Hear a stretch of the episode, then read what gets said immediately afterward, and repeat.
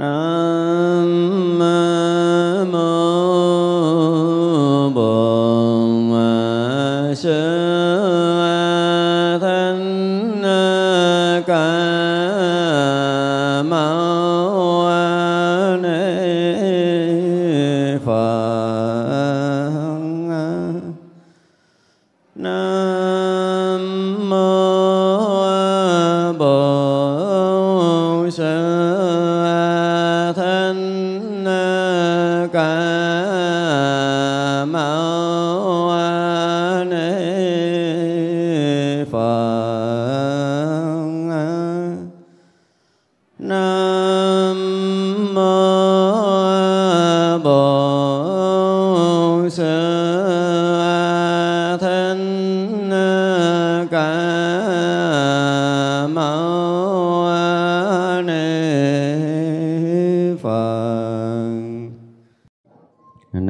Sư Thích Ca Mâu Ni Phật.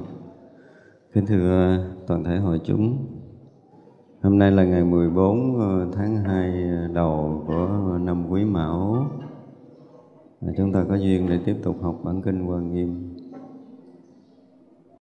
Mình đang học lễ dở Pháp Thập Hồi Hướng thứ hai mươi lăm. Hôm nay chúng ta sẽ học tiếp. Do thiện căn này làm cho tất cả chúng sanh thường được thấy Phật, chẳng sanh lòng chấp trước. Nguyện do thiện căn này làm cho tất cả chúng sanh thường được thấy Phật thấu suốt vô ngại. Nguyện do thiện căn này làm cho tất cả chúng sanh thường được thấy Phật thành hạnh Phổ Hiền. Nguyện cho thiện căn này làm cho tất cả chúng sanh thường được thấy Phật hiện ra phía trước không lúc nào tạm bỏ. Nguyện do thiện căn này làm cho tất cả chúng sanh thường được thấy Phật phát sanh vô lượng thần lực của Bồ Tát. Nguyện do thiện căn này làm cho tất cả chúng sanh thường được thấy Phật nơi tất cả Pháp trọn không quên mất. Đây là những cái đoạn cuối của cái thập hồi hướng. Thì đến lúc mà các vị Bồ Tát đem tất cả các thiện căn mình hồi hướng cho tất cả chúng sanh, thì như lâu nay chúng ta thấy là tất cả các vị Bồ Tát làm bất kỳ cái việc gì thì chuyện đầu tiên là hướng đến các quả vị vô thượng danh đẳng chánh giác. Và việc thứ hai là muốn đem tất cả thiện căn của mình à, ban phát cho tất cả chúng sanh muôn loài. Và cũng không vì là mục đích khác, à, muốn cho tất cả chúng sanh đều được thành Phật. Thì ở đây kỳ rồi chúng ta học một đoạn rồi, thì tới đoạn này thì à, nguyện cho tất cả chúng sanh thường được thấy Phật, không sanh lòng chấp trước. Cái câu thấy Phật thì có thể chấp nhận được, mà tự nhiên thêm câu sao không chấp trước, nghe nó bị gọi là gì? Bị lỗi nhịp. Tại vì nếu mà chúng ta đã thấy Phật mà còn lòng chấp trước thì chắc chắn là chúng ta không thấy được. Trước khi thấy Phật vô lượng kiếp là mình đã hết chấp trước rồi, chứ không phải một kiếp mà có thể thấy Phật được đâu. Thành ra là thấy Phật mà chẳng sanh lòng chấp trước thì nó nó không không có ý nghĩa, và có khi là bị bị lộn cái gì ở trong này á. Nếu chúng ta từ cái khởi đầu tu tập mà chúng ta còn có một sự chấp trước nào thì ngay cả cái thiện căn phước đức chúng ta còn không có, đừng nói là chúng ta tiến bộ khác. Mà cho tới cái lúc mà chúng ta đã dứt trừ được ngã chấp rồi, chứng thánh quả A-la-hán, thì lúc đó mới hy vọng rằng có khả năng được thấy thấy được chân thân của Phật. Còn thấy Phật trên hình tướng như mình bây giờ thì chắc chắn là còn chấp trước, nhưng mà thấy như vậy thì chỉ sanh lòng tin chứ thực sự không có lợi ích ở cái chiều sâu tâm linh. Mà ở đây là những cái đoạn mà giống như những đoạn kết rồi, đã trải nghiệm những cảnh giới tu chứng thật là sâu rồi, thì cái việc mà chấp trước là tuyệt đối không có.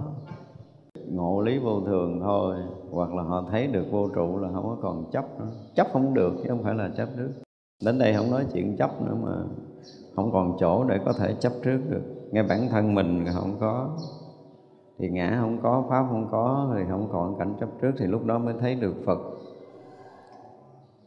Nguyện cho tất cả chúng sanh thường được thấy Phật thấu suốt vô ngại. Đã thấy Phật đó, nó có hai, uh, hai trường hợp thấy Phật. nhiều nhiều nhiều rất là nhiều trường hợp. Nhưng đây chúng ta nói tới cái tầng cái tầng sâu ở trong kênh Hoa Nghiêm muốn diễn bài, thì cái việc thấy Phật không có nghĩa là mình thấy bằng cặp mắt này của người phàm,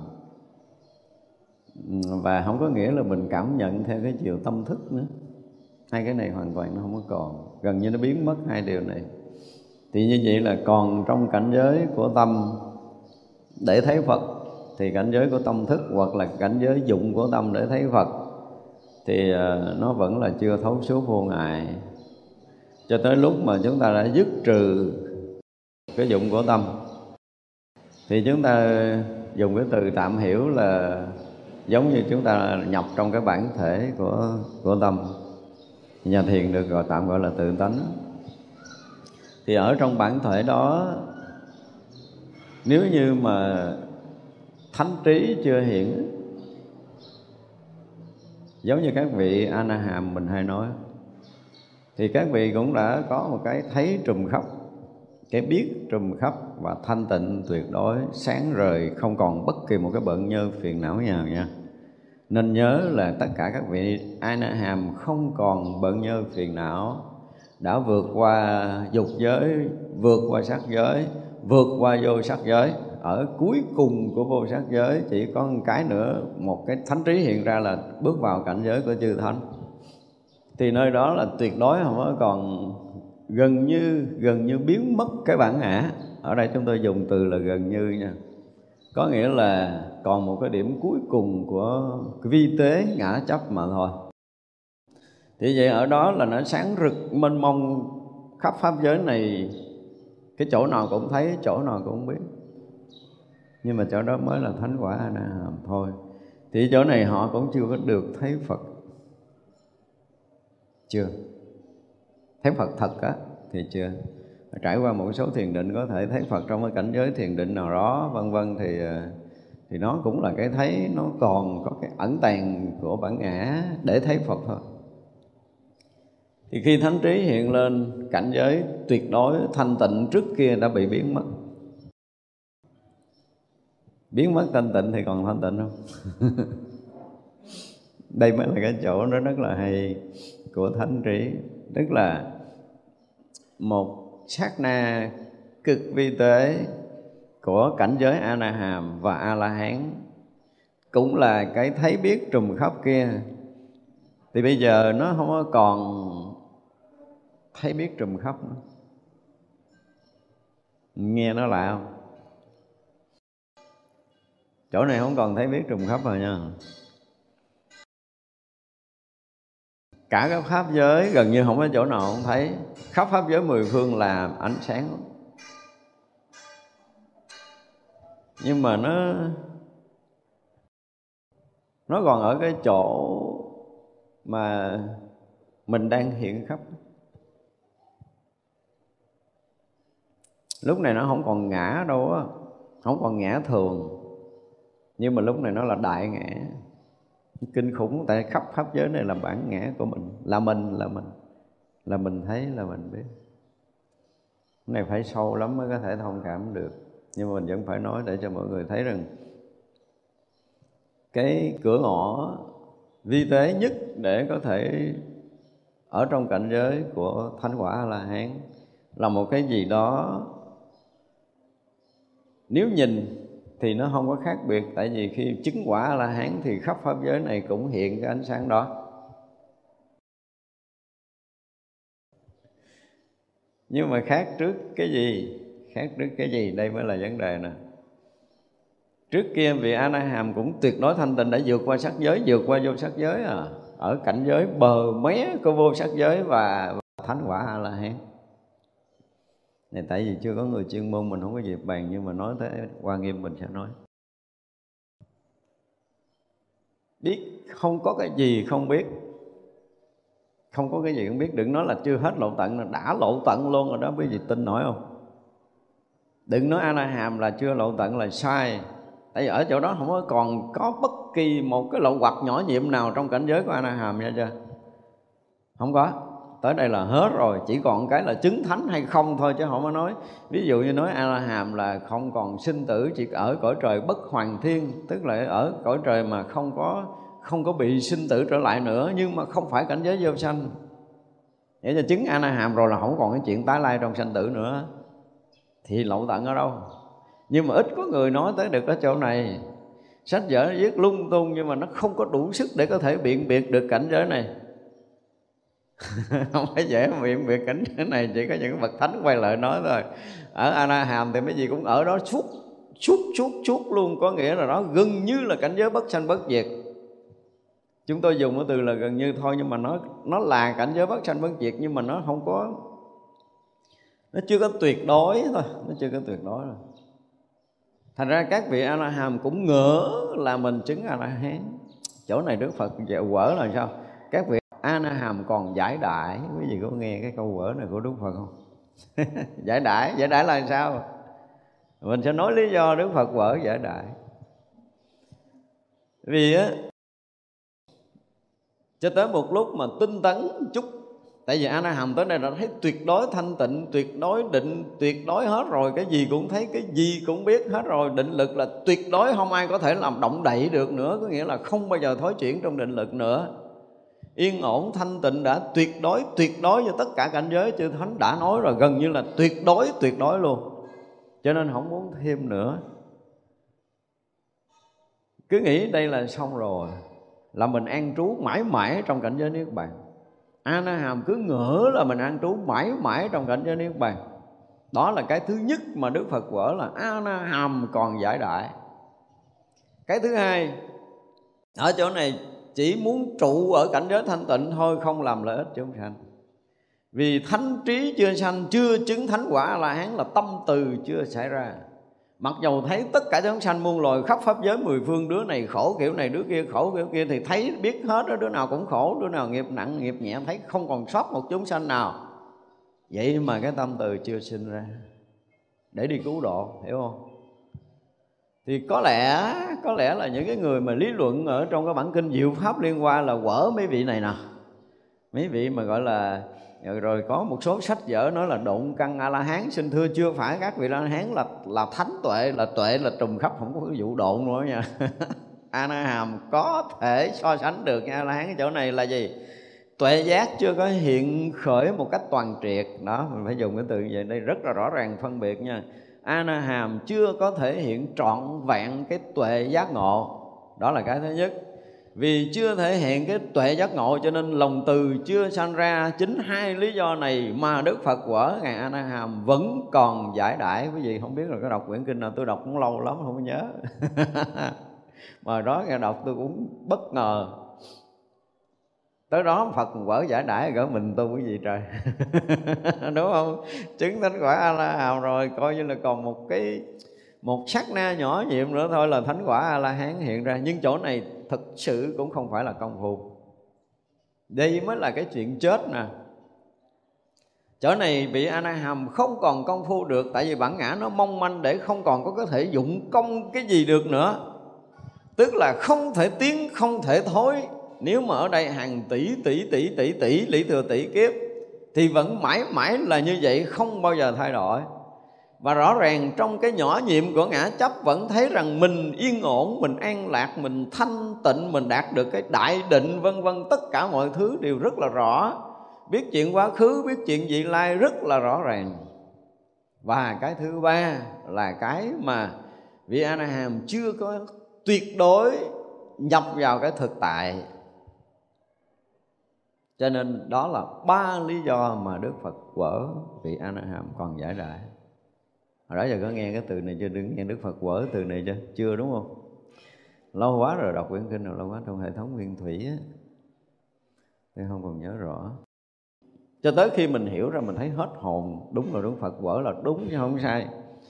Tại vì á, tự động nha, cái này là gọi là thiện căn phước đức nhân duyên hằng hà sa số kiếp tu tập. Bây giờ bắt đầu nó hiện khởi cái tuệ giác tuyệt đối của một vị thánh ra. Chứ chỗ này không có dụng công được. Đức Phật quở giải đại, nhưng mà chính Đức Phật và các vị Bồ Tát với Nếu mà cái cái vị chứng thánh quả A-na-hàm có khi, chúng tôi dùng có khi thôi, nhưng là cái chuyện này là ít lắm, có khi được khai thị ngay tức thời. Nhưng mà chư Phật, chư Bồ Tát lại muốn để cái chỗ cuối cùng này là tự tại nhiều hơn là chuyện khai thị. Đây là cái chuyện rất là lạ, tôi khó mà mà có thể giải lý giải hết được. Không phải chư Phật không có khả năng để đưa vị này chứng thánh quả A-la-hán trong chớp mắt, nhưng phải trải qua một cái giai đoạn định rất là dài để cái vị thánh này là mới thấy rằng cái chỉ cần một bước bước vô cửa thánh thôi nó cũng nghìn trùng khó khăn, còn hơn là hồi chúng sanh dụng công để chứng thánh quả đầu tiên. Tới không có được và lui không được, mà thanh tịnh tuyệt đối, định lực tuyệt đối, trùm khắp pháp giới, rõ thông hết mọi cái, quá khứ hiện tại vị lai của tất cả chúng sanh, căn nghiệp tất cả chúng sanh đều thấy rõ. Vậy mà chưa chứng thánh quả là hắn chịu nổi không? Cho nên là hằng hà sa số những cái vị mà tới đây đều bị đứng lại. Đứng lại không có nghĩa là lui sụp nữa, mà đứng lại có nghĩa là chưa chứng thánh quả là hắn. Một cõi giới của các vị thánh A-na-hàm trung trung điệp điệp trong pháp giới này. Cõi nước của các vị thánh A-na-hàm gọi là cõi nước. Có khi là trải qua hàng tỷ, lý thừa tỷ tỷ năm như hồi nãy mà nói vẫn vẫn là A-na-hàm. Thì chuyện này là chuyện rất là khó có thể giải thích được. Nhưng các vị chấp nhận, đã chấp nhận thì không bao giờ tiến nữa. À, một chút chấp nhận, tại vì thấy rõ ràng là Đức Phật nói cái gì hiểu hết cái đó. Những cảnh giới thanh tịnh đều đã trải nghiệm tới rồi, những cảnh giới mà thiền định đã tới luôn rồi, lậu hoặc tìm không còn một mãi may để đi lại sanh tử nữa rồi. Chuyện quá khứ vị lai thấy hết rồi, chúng sanh sanh cõi nào như thế nào thấy hết rồi. Không tin mình chứng thánh thì ai vô đây mà tin. Vậy đó mà trải qua hàng tỷ tỷ năm, có khi kiếp thành kiếp hoại của một hành tinh chưa chắc đã đã đã đã chứng. Vì đương nhiên chỗ này không có khổ nữa. Chỗ này là cảnh giới an lạc thanh tịnh tuyệt đối rồi. Như vậy là tới một cái ngày mà gọi là thiện căn phước đức nhân duyên đã tròn đầy do do cái nguyện á. Bởi vì hồi mình học cái bản mà khiếp đảm và sợ hãi, tôi thấy Đức Phật tuyệt vời ở cái chỗ là trước khi nói tới những cái tầng bậc định là là Đức Phật dạy chúng ta là phải gì, vì cái gì mà tiếp tục đi vào công phu, vì lợi ích tất cả chúng sanh, đúng không? Vì lợi ích cho chư thiên và loài người, vì, vì cái lòng thương tưởng cho chúng sanh, đúng không? Và vì đem lời an lạc, đem lại hạnh phúc cho loài người, vì an lạc, vì hạnh phúc cho chư thiên, vì an lạc, vì hạnh phúc cho tất cả chúng sanh muôn loài mà đi sâu vào công phu. Và những người sau này tôi thấy lại, những người nào mà phát khởi cái này trước khi đi vào định lực á, thì khi chứng quả A-na-hàm, có khi ngay khi chứng quả A-na-hàm có thể bước qua cảnh giới thánh A-la-hán liền.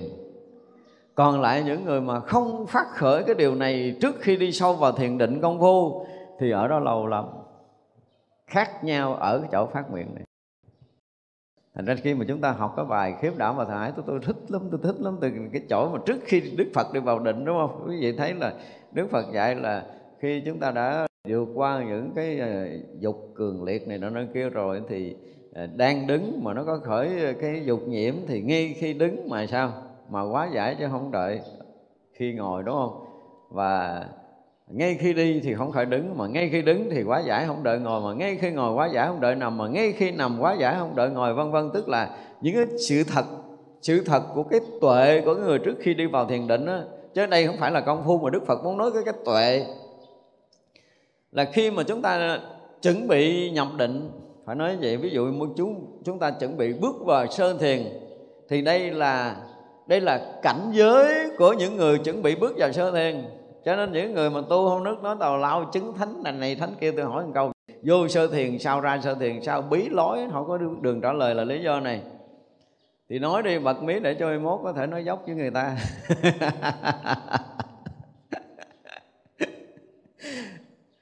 Đây là cảnh giới tâm của một người sắp sửa chứng cho thiền. Chỉ cần chợt móng khởi nhỏ thôi mà dính mắt trong trong dục là tự động nó tắt. Ý Đức Phật muốn nói vậy, chứ không phải là ngay khi đi không đợi đứng, không phải như vậy. Tức là vừa chợt hiện một cái sự dính mắt nào đó là nó tự tắt mất đi. Nếu mà không chớp nhoáng ngay khi đó nó lặng dứt thì anh không thể nào vô sơ thiện. Nhưng mà đó cách nói khéo của Đức Phật. Hồi mình giảng uh, Trung Bộ mình cũng nói này, nhưng mà khi tới đây thì phải khai thiệt ra nhiều thứ. Nếu như ngay đây, ngay cái chỗ chúng ta đang ngồi ở đây mà vừa có một cái mãi tơ dục niệm xảy ra thì nó sẽ tự biến mất, chứ không phải dụng công rồi nha. Anh dụng công là anh không thể nào chứng sơ thiền.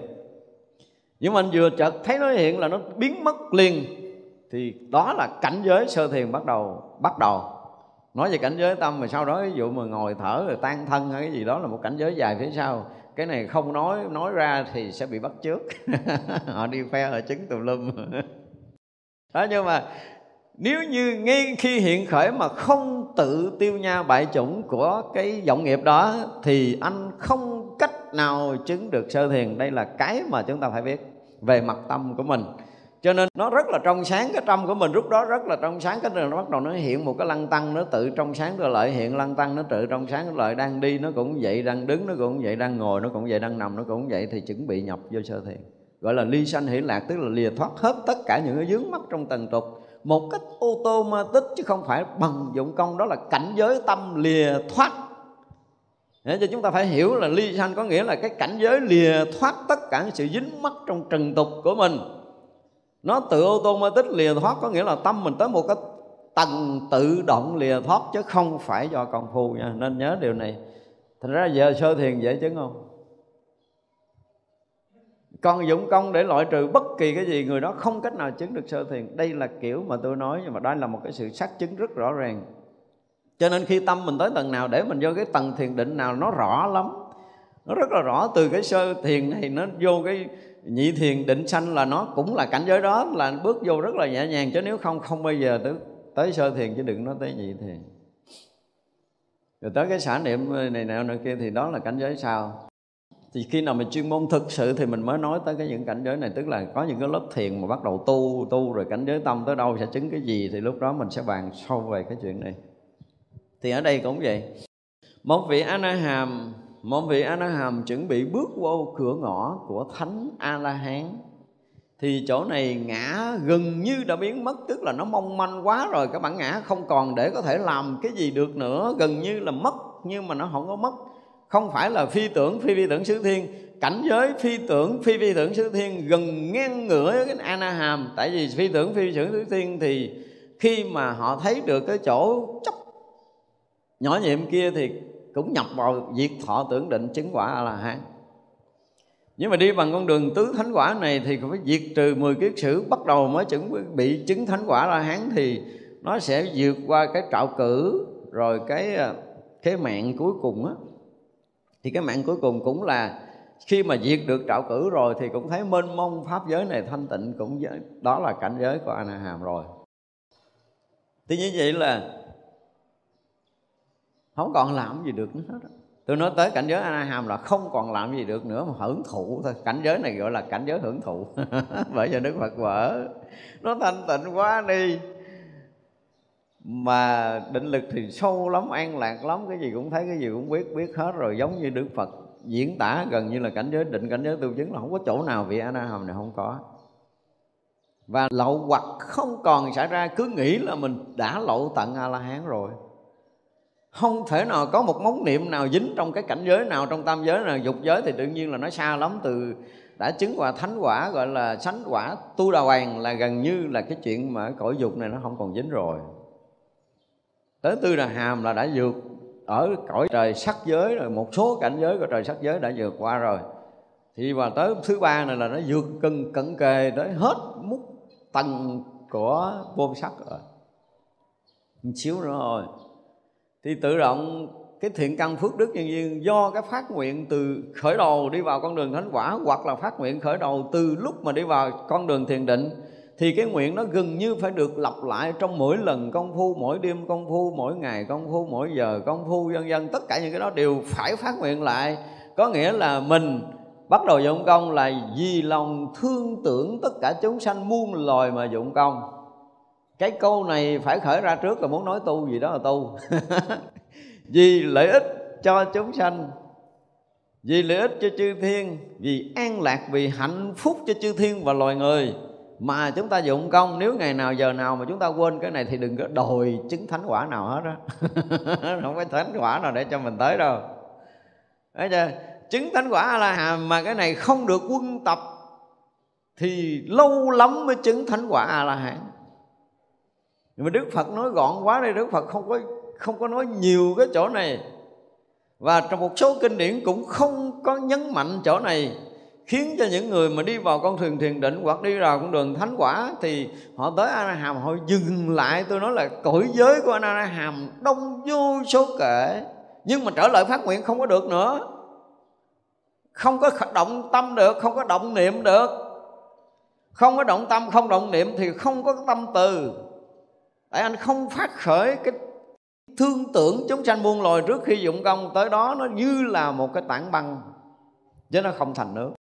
Nó là một tảng băng được đông cứng. Phải dùng cái từ như vậy là mình dễ khái niệm hơn á. Và khi băng tan thành nước thì nước là chỗ sinh sống của muôn loài liền, hiểu chưa? Thì phút đó là chứng thánh quả là hán, tâm nó mềm mại trở lại. A-na-hàm là đông cứng, nhưng mà thánh quả A-na-hán nó mềm trở lại như nước, như hơi gió cũng khắp pháp giới này. Hồi thánh quả A-na-hàm cũng là một tảng băng khắp pháp giới này. Chỗ này tuyệt vời lắm. Tự nhiên nó nói ra, chứ còn chỗ này không phải là cảnh giới để nói. Nhưng mà nói là phải nói hết để chúng ta thấy rằng từ xưa tới bây giờ những cái sách vở viết, những cái vị Pháp sư giảng nói cái cảnh giới A-na-hàm không có vị nào diễn tả hết. Và không thể nào diễn tả cái chỗ khác biệt của A-na-hàm và A-na-hán như thế nào. Chúng ta phải nói vậy là trong lịch sử mà chúng ta đã đọc, trong tất cả những cái tài liệu của các vị tu chứng của tất cả các tông phái mà tôi có duyên được đọc qua, thì tôi vẫn chưa tìm thấy được ai lý giải được cái khác biệt của cảnh giới A-na-hàm và cảnh giới A-la-hán. Xin thưa chưa có. Đó thì như vậy là do cái tâm mà mình phát nguyện. Đương nhiên là các vị đều đi đúng chánh pháp của Đức Phật dạy. Nhưng cái khác với nhau là cái, cái công đức, công phu tu hành nó được phát khởi từ lúc bắt đầu khởi đầu dụng công. Và rõ ràng họ sẽ thể hiện trong đời sống, họ thương yêu, họ thương tưởng chúng sanh và họ làm lợi ích chúng sanh trong xuyên suốt cái lịch sử tu tập của họ. Tôi nói có những người ví dụ như họ chứng thánh quả trước vị kia, thuộc về cái bậc đàn anh chứng thánh quả trước nhiều đời. Nhưng bây giờ nhìn lại mình dùng từ nha, à, là cái phương tiện lợi ích vẫn thua một người mới chứng đời đầu tiên. Thua. Vì ông này cứ lông cơm đi làm lợi ích riết cho nên ông chậm chứng quả. Nhưng mà tới hồi mà ông chứng A-na-hàm vô cảnh giới A-la-hán nhẹ nhàng như là cái gì đó. Cái gì đó nó bay liền. Còn vị kia cứ riết riết đời nào cũng ra tu tập, đời nào ra thì cũng mằn mò tu tập, không có buông lơi công phu cho tới khi chứng thánh quả A-la-hán.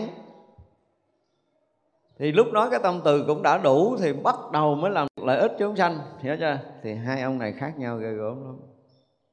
Khác lắm. Đó thì như vậy là khi mà cái nghĩa là cái gì? Mình dùng cái từ là thiện căn ở đây, các vị dùng từ là đem thiện căn hồi hướng chúng sanh, thì đó là tất cả những thiện căn nhiều đời nhiều kiếp. Chúng sanh thì mình nói rồi đúng không? Một là chúng sanh tâm là là gì? Là tập khởi duyên sanh, là chủng chủng duyên sanh cũng được gọi là chúng sanh theo cách nói này. Thứ hai là những chúng sanh là những cái tất cả các loài chúng sanh đang có trong thập phương thế giới này. Thì Bồ Tát luôn nói một từ chúng sanh thôi, nhưng chúng ta phải hiểu là đem thiện căn này hồi hướng cho chúng sanh tâm đi. Đang nói chuyện công phu chứ không nói chuyện bên ngoài. Thì khi chúng sanh tâm này như thế nào mới được gọi là thấu suốt vô ngại? Thì như vậy là vì thấy Phật có nghĩa là thấu suốt vô ngại. Thì từ cái chỗ đóng băng, toàn bộ băng tan mềm mại để là là môi trường sống cho tất cả chúng sanh muôn loài. Quý vị nên hiểu vậy. Thì môi trường sống có nghĩa là tâm từ. Tất cả chúng sanh đều hiện ra hết trong tâm của mình với tất cả những cái tình thương và sự thông cảm với tất cả những cái nghiệp tập của tất cả chúng sanh muôn loài. lúc đó nó có một cái gì nó hiện ra cho nó không còn đông cứng như vị A-na-hàm nữa. Nhưng mà thực sự trước khi cái chuyện này, băng này tan thì phải làm vỡ đi cái chỗ cuối cùng của ngã chấp. Chính là trong kiết sử là cái mạng là cái cuối cùng được phá vỡ. Cái mạng là cái vi tế ngã chấp mong manh, nó rất là mong manh, rất là khó thấy, tại vì nó đã mênh mông là ánh sáng rồi, nhưng chỉ có một cái điểm trụ nhỏ thôi. Thì thánh trí lúc đó nó hiện ra, do cái thiện căn phước đức nhân duyên nhiều kiếp, thánh trí bắt đầu hiện ra thì tự động hiện ra rõ, rất rõ ràng về cái cái vi tế ngã chấp. Nó là vi tế thôi chứ nó không còn khả năng để làm cái gì, nó không còn khả năng để đi vào sanh tử, nó không còn khả năng phiền não giống như mình bây giờ nha, nó khác biệt dữ lắm nha. Cho nên mình nói cái ngã của một vị thánh nó khác cái ngã của ông Phạm. Ngã Phạm Phu ngu si của mình thì nó còn bị lẫn lộn trong sanh tử. Nhưng mà ngã của vị thánh là ở cảnh giới thanh tịnh tuyệt đối không rời, có nghĩa là trụ trong thánh trí. Mà thánh trí này mới là thánh trí của A-na-hàm thôi. Trụ trong thánh quả, trụ trong thiền định, đó là cái ngã vi tế của họ. Nó khác với cái ngã phàm phu là chấp thân chấp tâm nha, không có chuyện này. Cái này là nó hết lâu rồi á. Tới A-na-hàm là chuyện này không còn phải nói, rất là minh bạch. Mặc dù ổng còn ngã nhưng mà ngã của một vị thánh, ngã của vị thánh. Nói cũng rõ vậy chứ đừng có nghĩ chấp ngã giống như mình, chắc mốt ổng phiền não lại sinh thương, không có đâu. Các vị A-na-hàm đã sạch lậu tận, sạch lậu tận. Đó giống như là phi tưởng, phi phi tưởng, tức là thấy thì nó hết tưởng nhưng mà nó còn cái tưởng ngã vi tế nhỏ nhiệm, gọi là thấy có tưởng nhưng mà nhưng mà nó không phải là tưởng, mà không phải là tưởng nhưng mà nó là tưởng. Tại vì nó ẩn tàng, nó mờ ảo lắm, nó gần như sắp tan rồi mà thì nó mờ lắm. Chỉ cái tưởng ngã, cái ảo ngã nó còn mới trụ trong cái định đó được, chứ còn mất ảo ngã này người này không còn trụ định được. Và khi thánh quả hiện ra, khi đủ thiện căn phước đức thì thánh quả hiện ra thì ông này mất cái chỗ trụ bám. Đầu tiên là tự nhiên mình không còn trụ định được nữa, mất cái định luôn. Nhưng nó mất định nhưng mà không phải là loạn giống như mình nha. Mất, mất cái cảnh giới trụ định, mất cảnh giới định và mất cái con người trụ định. Ngã pháp nghi đó biến mất thì cảnh giới vô ngã tuyệt đối bắt đầu nó hiện ra. Thì cũng là cái, hồi nãy là cái biết trùm khắp, bây giờ là cái khắp biết mà hôm nay mình hay dùng. Thì lúc này khắp pháp giới này hiện nguyên cái biết, và chỉ là cái biết. Cho nên tất cả chúng sanh nguyên muôn loài không phải là hiện trong cái tâm biết của mình, mà tất cả chúng sanh nguyên loài, tất cả vũ trụ mênh mông này hiện là cái biết. Nó rõ ràng và thông lưu với nhau một cách tuyệt đối. Hồi nãy mình biết tất cả chúng sanh nhưng mà không thông lưu, bây giờ tất cả mọi cái đều là cái biết thông lưu toàn triệt. Hồi nãy mình biết tất cả chúng sanh một cách tuyệt đối nhưng mà chưa trở thành bình đẳng. Bây giờ là tuyệt đối là một chứ không nói bình đẳng nữa. Bây giờ không nói bình đẳng nữa, nó chỉ là một thôi. Một cái hiện thể, hiện thực, hiện tiền, sáng suốt nhiệm màu chói sáng, nó rực rỡ hiện ra như vậy thôi, chứ nó không còn là người biết và cái bị biết. Thành ra là một sự thông lưu tuyệt đối, và lúc đó thì tất cả mọi cái đều là gì? Đều là cảnh giới, là cõi giới vô ngại này. Tới đó mới thực sự là vô ngại. Vô ngại là tại vì nhập trong cảnh giới thánh được và trở lại cõi phàm được. Nhưng mà nãy ông A-na-hàm không quay lại cõi phàm được. Thì kìa, ông A-na-hàm cũng là một khối mà, một khối một khối băng trong veo và cứng ngắc đó, trở lui không được. Tôi nói dụng công tới không được mà trở lui không được. Thật ra tôi nói là đông lắm, khi mà nhìn thấy là đông hằng hà sa số như vậy các vị thánh quả A-na-hàm. Đương nhiên chỗ này tuyệt đối an lạc, tuyệt đối thanh tịnh, sướng lắm. Tới chỗ này là trụ là sướng nhất rồi. Nhưng mà không, khi qua cảnh giới A-la-hán thì không còn có cái cảm giác an lạc thanh tịnh như vị A-na-hàm nữa, mà là tuyệt đối sáng. Và cái tâm từ cũng tuyệt đối xảy ra luôn. Chúng tôi dùng cái từ tâm từ tuyệt đối nha. Không có cái chuyện gì mà không có thương hết đó, không có cái chuyện gì mà không muốn cứu giúp hết á. Gần như không bỏ qua một cái sự đau khổ nào của chúng sanh trong pháp giới này.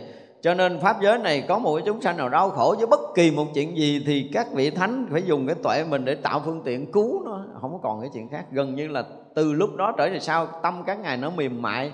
Cho nên dùng cái từ theo cái nghĩa dễ hiểu thế gian là dễ bị động, hiểu không? Ví dụ như mình thấy gì cái mình dễ giận, dễ hờn, dễ dễ dính, dễ cái kiểu phàm phu của mình như vậy. Nhưng mà các vị thánh thì gọi là còn linh thông hơn, tức là rất là nhạy cảm để cảm thông với cái sự đau khổ chúng sanh khác, chứ không phải là bị động tâm. Đây là một cái sự linh thông trong cái cảnh giới từ tâm của đạo Phật. Ví dụ như bây giờ á, mình có đứa bạn mà trong cái lúc mình đang là phàm phu thì mình cũng có một chút thiện căn, mình nghe nó khóc lóc, nó năn nỉ mình, nó kêu cứu mình, giúp đỡ, rồi mình cũng phải cho người dò xét coi mày có khổ thiệt hay không, hay mày tới mày gạt tao, mày giả bộ mày khóc, rồi thấy mày mày khổ thiệt tao mới giúp. Ví dụ như kiểu phàm phu của mình như vậy. Nhưng mà các vị thánh A-la-hán thì không cần mày khóc với tao đâu. Đúng không? Khổ cõi nào tao... Khi mà nhập cảnh giới thánh thì bất kỳ cái chướng, cái khổ, cái vui của tất cả chúng sanh trong tất cả các cõi thì được thấy hết rồi. Được thấy hết rồi. Thì như vậy là nhân duyên, nghiệp báo chúng sanh được thân cận, được gần gũi, được cứu giúp thì tất cả các vị A-la-hán ngay lúc đó cũng đã thấy hết rồi. Thành ra có khi là đối diện với mình một người đang rất là khổ, mình mình tỉnh queo à. Thấy ông A-la-hán, ủa nó ông thánh này tôi thấy người ta khổ mà không giúp ta. Tại vì ông thánh này biết chắc chắn rằng ổng ra tay không bằng cái ông kia kìa. Mà ông kia thì giờ này ông chưa gặp. Giờ này người này chưa gặp. Phải bao nhiêu năm nữa cái nhân viên người này mới được ông thánh kia cứu. Cho nên thì bác quá là mình cũng khuyên vài câu chơi rồi bỏ qua. Không phải bỏ qua nhưng mà cái cái duyên á, cái duyên để được ai độ. Chứ không phải là vị thánh nào cũng độ hết chúng sanh. Đương nhiên là thương thì thương tất cả. Đây là một cái chuyện rất là kỳ cục. Mà người ta có thể bị hiểu lầm. Ông thầy này thương người này mà không thương người kia, giúp người này mà không giúp người nọ. Dạ xin thưa không phải, ông thầy thấy rất là rõ nhân quả nghiệp báo của mình phải được ai độ và độ lúc nào. Tất cả các vị thánh đều phải thấy rõ điều này. Cho nên ngày xưa khi Đức Phật, ví dụ như mình kể cái chuyện ông trưởng giả keo kiệt, Đức Phật thấy rõ ràng là ông này mà không phải ngày một Kiền Liên, Đức Phật độ cũng không được. Cho nên Đức Phật đâu có thèm đi, kêu ngày một Kiền Liên đi độ cái thằng đó cho tao. Là ngày một Kiền Liên phải đi. Cái nhân duyên với ngày Xá-lợi-phất là ngày Xá-lợi-phất phải độ. Cho nên tại vì không phải là Đức Phật không muốn làm, và cũng không phải là Đức Phật làm không được, nhưng mà cái người này gặp người này mới nghe. Đức Phật cũng nói câu đó, mặc dù Đức Phật là Phật đủ lực để có thể trấn áp cái nghiệp tập của nó, để lọt lỗ tai nó, lọt vô tâm nó cái lời đó, nhưng mà không chuyển hóa được nó bằng cái người đệ tử mình. Chuyện lạ lắm mà, vì nhân quả. Thành ra nhiều khi mình đừng có trách là tại sao mà ông thầy ông, ông độ người này không độ người kia, giúp người này không giúp người kia, tại sao giúp người này nhiệt tình quá người kia không nhiệt tình. Có những người mới một cái đời gieo duyên với mình thôi mà mình đòi khai thị cho họ ngộ đạo là người đó không có tuệ. Hiểu chưa? Tại vì muốn khai thị cho người này ngộ là họ ít lắm phải theo dòng pháp mình hàng ngàn kiếp.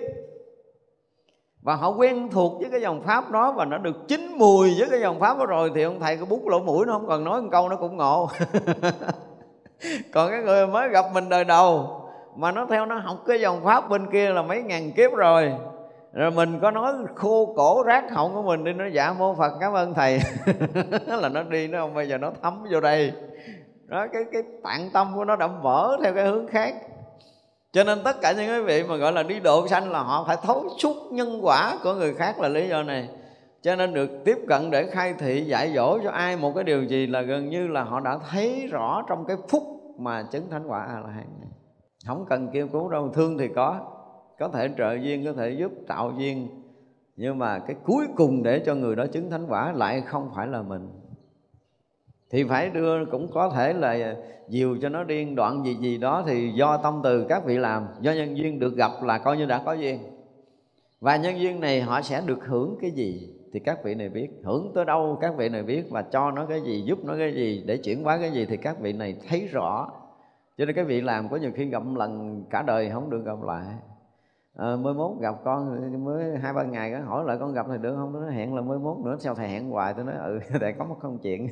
Ví dụ gì đó. Nhưng mà chờ đợi cho nó gặp cái ông thầy thiệt có đó kìa.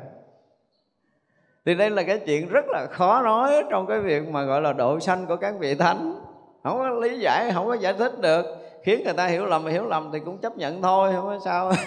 Tại vì mình thấy rõ nhân quả để mình làm. Thấy rõ như tất cả các vị thánh khi mà chứng thánh quả A-la-hán rồi á thì tất cả các việc làm đều thuận nhân quả.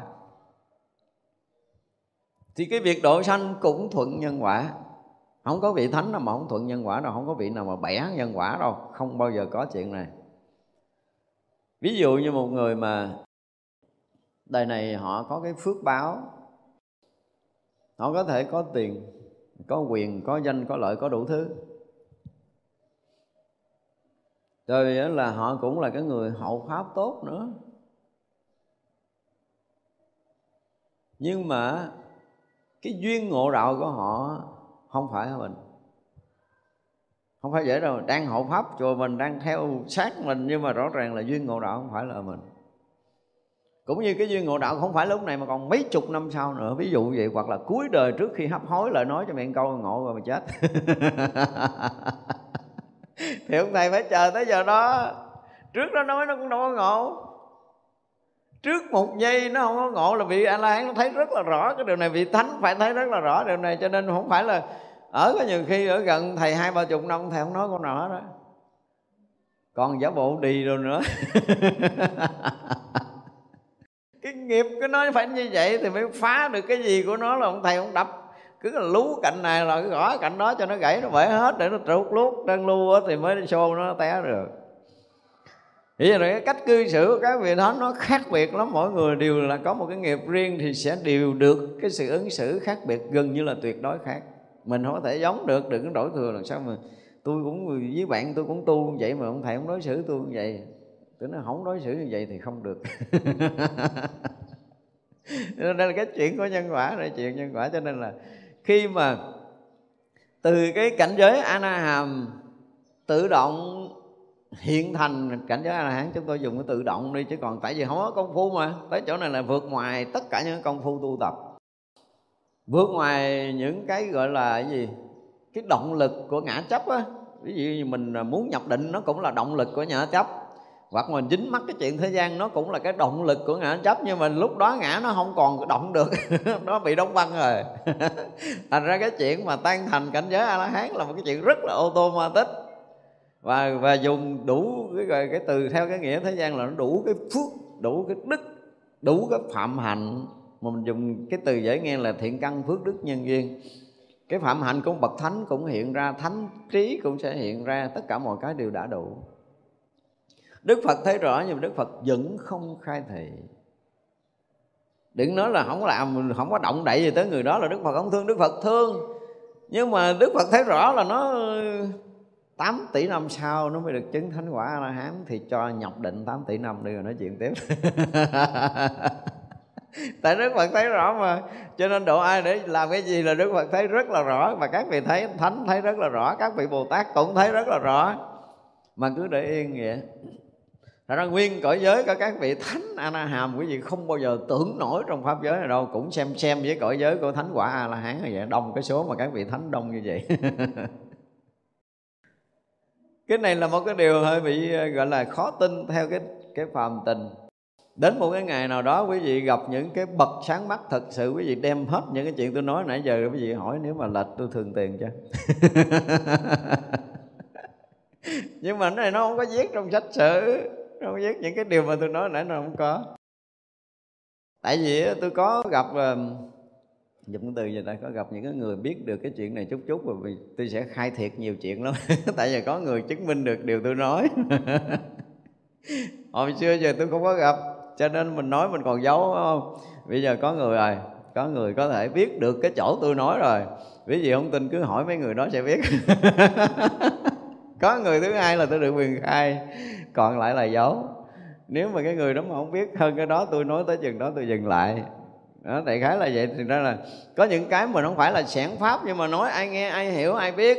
Và nói nữa để làm cái gì đó, từ trước giờ chưa bao giờ tôi phân tích cái cảnh giới giữa A-na-hàm và A-la-hán là tôi cũng chưa muốn nói. Nhưng mà lúc này thì có người có khả năng hiểu được cái vụ này để mình nói, mình có người hiểu được rồi. Và họ có thể nói được những cái chuyện này rõ như tôi nói. Nếu quý vị mà có duyên để gặp quý vị hỏi thì sẽ biết điều này. Đây là những cái chuyện mà ít khi nào chúng ta gặp trong sách, mà gần như từ xưa giờ ít lắm, hiếm lắm. Chỉ trừ, chỉ trừ là cái cái phúc khai thị thôi.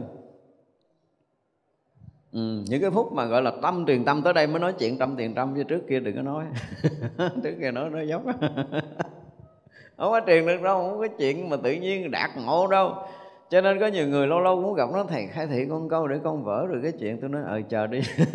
Nói chờ bao lâu nó chưa biết, gắn tu rồi chừng nào mà đúng đúng đúng thời tiết nhân duyên thì tôi sẽ nhắn tin lại đây, tôi lấy búa tôi đập.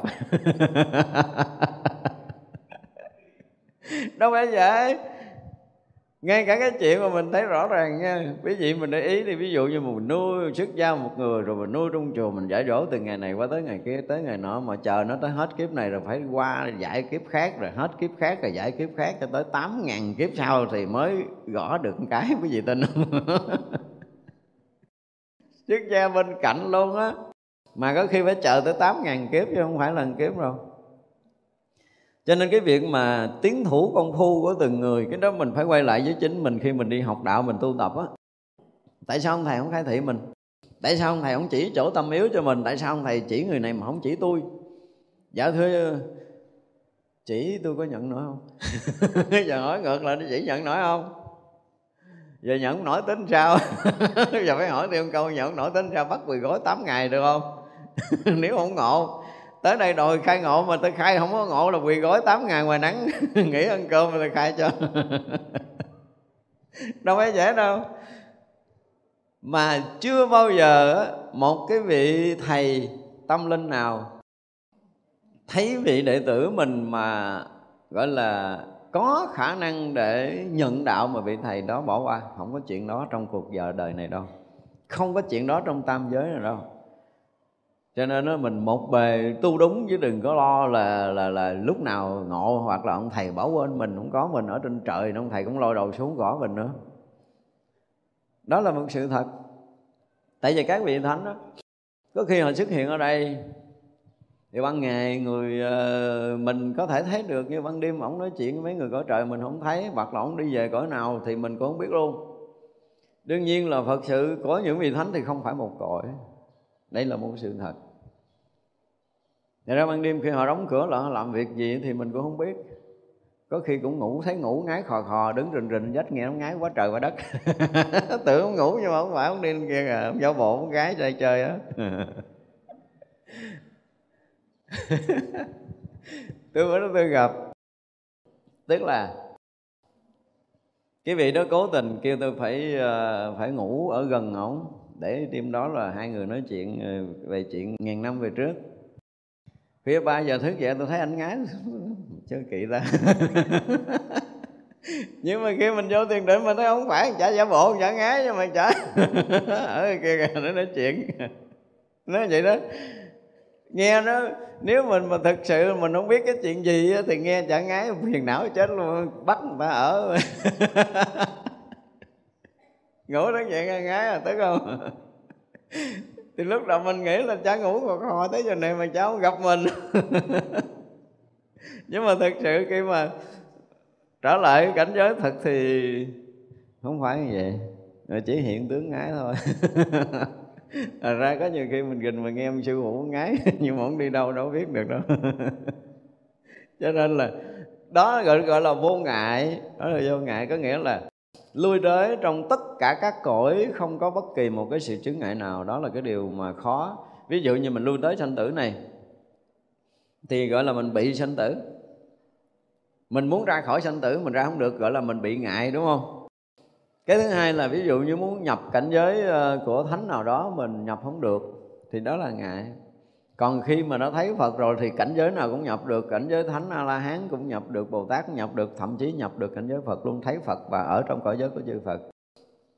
Thì cứ này mà người nào thấy Phật rồi mà thấu suốt vô ngại á, có nghĩa là thấu suốt là cái tuệ giác đối với chư Phật, chư Bồ Tát không hề có bất kỳ một cái gì thua kém, thì mới gọi là thấu suốt vô ngại. Còn có một chút ngại thì không được rồi. Tức là Phật thấy tới đó mà mình thấy không tới đó là mình còn ngại, hiểu không? Phật nhập cảnh giới đó, thiền định đó mà mình không tới cảnh giới thiền định đó xem như mình bị ngại. Phật đi luôn gọi là gì khắp tất cả các cõi để mà hiện thân thành Phật mà mình không có làm được, vậy là coi như mình bị ngại.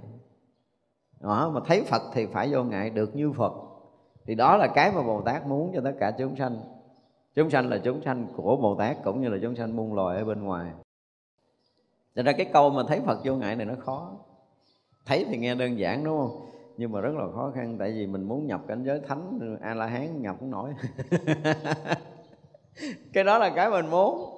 Đúng không? Muốn vượt thoát cái sinh tử luân hồi, mà muốn vượt thoát sinh tử luân hồi là phải nhập trong cảnh giới của thánh A-la-hán mới được, chứ A-na-hàm là không còn sanh tử luân hồi.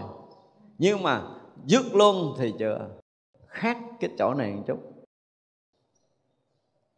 Mình nhìn lại cái này mình thấy cũng vui lắm. Gần như là không có sai biệt nhau cái gì á, nhưng mà linh thông mềm mại rồi lợi ích đó thì ba ngày này là anh A-na-hàm không có. Không có. Nó không học để mình biết. Rồi sau này mình sẽ nói tới cái từ đà hàm rồi đó, thì mình sẽ nói từng tầng tầng vậy. Mấy ở dưới thì nó cũng dễ nghe và dễ hiểu, và có thể một số sách nói trúng được ít phần. Tôi dùng từ là trúng được ít phần, nhưng tại vì gọi là phải phân định từng cảnh giới thánh. Đó, lúc nào mình sẽ có một cái bài đó, mình sẽ nói là mình phân định từng cảnh giới thánh, phân định từng cảnh giới của thiền định. Đó, lúc đó rồi so sánh thiền định và thánh quả. Thấy chưa? Thì bước vô thiền định nào chưa chắc là thiền định nó được chứng. Ví dụ như chứng luôn tới tứ thiền chưa chắc là chứng thánh quả nào. Nó mới là cái chuyện vui á. Anh định là anh định, nhưng mà chứng thánh là không có. Cho nên thiền định mà không có giác ngộ thì cái chừng là chưa có vượt thoát sanh tử. Nó chỉ là định thôi. Định thì ví dụ như mình bỏ cái thân này thì mình ở trong cảnh giới định, nó tương ưng với một cái cõi giới nào đó, chứ không phải là vượt thoát sanh tử luân hồi, nên nhớ như vậy. Cho nên là giác ngộ mới giải thoát, còn thiền định là không có chuyện đó đâu à. Thiền định là ở trong cảnh giới định, anh không có bị bị loạn tâm, anh không bị nhập vào cảnh giới phàm phu, nhưng mà gọi là giải thoát toàn triệt là chưa. Đó, chúng ta thấy tới cảnh giới của A-na-hàm, cảnh giới của phi tưởng, phi phi tưởng xứ thiên, nó là như vậy. Phiền não là không bao giờ có rồi, sinh tử cũng không bao giờ có rồi, à, nhưng mà giải thoát hoàn toàn thì chưa. Đây là cái chỗ rất là khó, rất là khó minh định. Những cái cảnh giới từng bậc từng bậc của cảnh giới thánh rất là khó minh định, không phải là dễ mà chúng ta có thể được nghe. Miễn do thiện căn này mà làm cho tất cả chúng sanh thường được thấy Phật, thành hạnh Phổ Hiền. Đó, thứ dữ rồi đó, từ cái chỗ vô ngại bắt đầu mới hành hạnh Phổ Hiền rồi. Bây giờ ví dụ như là nửa đêm mình thức giấc ở đâu đó, thấy chưa? Cái tự nhiên mình khởi cái niệm là mình muốn làm lợi ích cho ai, giúp một người nào, thì liền khi đó Ngài Phổ Hiền sẽ hỗ trợ lực để cho mình làm xong cái chuyện của cái đêm đó. Cái mình nói mình phát nguyện cũng được linh hết, mình mới phát nguyện đêm hôm sáng ngày đủ duyên mình làm. Nhưng mà đây là hạnh của Phổ Hiền. Ngài Phổ Hiền bất kể đêm ngày, bất kể giờ phút nào, bất kể ở nơi đâu, có một chúng sanh phát khởi một tí xíu thiện tâm để lợi ích hoặc là hướng đến công phu tu tập, thì Ngài Phổ Hiền liền xuất hiện và làm cho người đó đạt được cái thiện căn đó. Đó là hạnh của Phổ Hiền. Và Ngài Phổ Hiền cũng có mặt cái phút chốc một vị thánh A-na-hàm chuẩn bị chứng thánh quả A-la-hán, Ngài Phổ Hiền xuất hiện. Có nghĩa là từ phàm phu cho tới khi thành Phật, bất kể chúng sanh nào, bất kể một vị thánh nào muốn thành tựu phạm hạnh hay là thành tựu cái, cái quả vị tu chứng của mình, nơi đó đều có sự xuất hiện của Ngài Phổ Hiền. Nhưng mà nói ra có nhiều khi người ta cứ tưởng tượng Ngài Phổ Hiền làm việc còn nhiều hơn Đức Phật. Không nhiều hơn đâu, đương nhiên là có Đức Phật, Đức Phật còn trùm hơn nữa, nhưng mà gần như tất cả những thiện căn nhỏ nhiệm nhất của bất kỳ chúng sanh muôn loài ở bất kỳ cõi nước nào mà vừa phát khởi lên thì liền có Ngài Phổ Hiền hỗ trợ.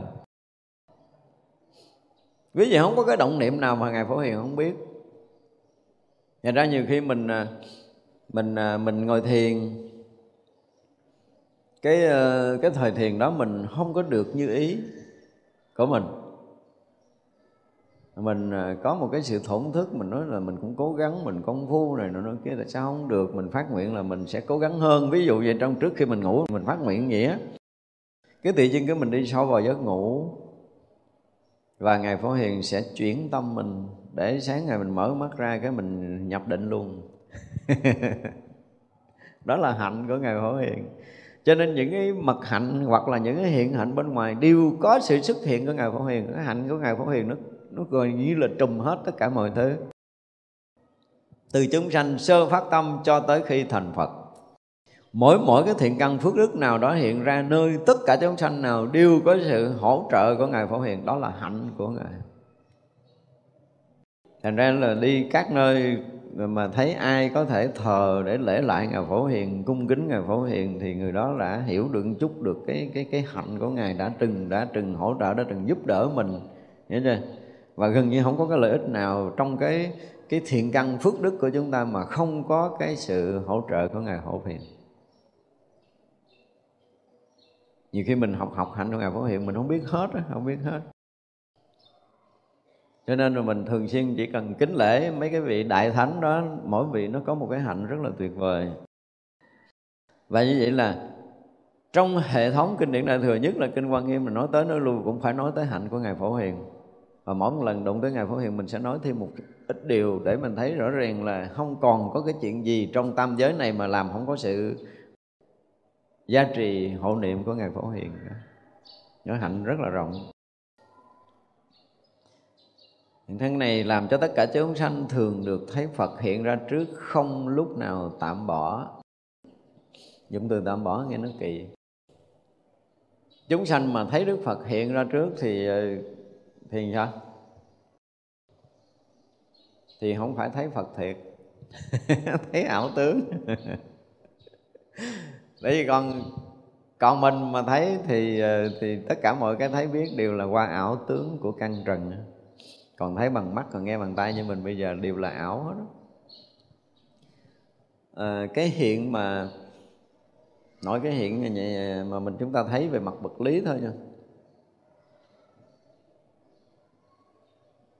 Chúng ta nên mà vượt qua một tí trong cái cái công phu á, vượt qua một tí không, ví dụ như chúng ta mà có khả năng phá được sắc ấm đi, thì cái cảnh giới mà nó nó không còn cái sắc thân của mình nó sẽ hiện ra đầu tiên. Và không còn sắc thân thì mình sẽ thấy tất cả vật chất là không ngay chỗ đó liền đó nha. Đây là cảnh giới ngộ đầu của Tôn Ngộ Không á. Mình sẽ thấy không có vật chất.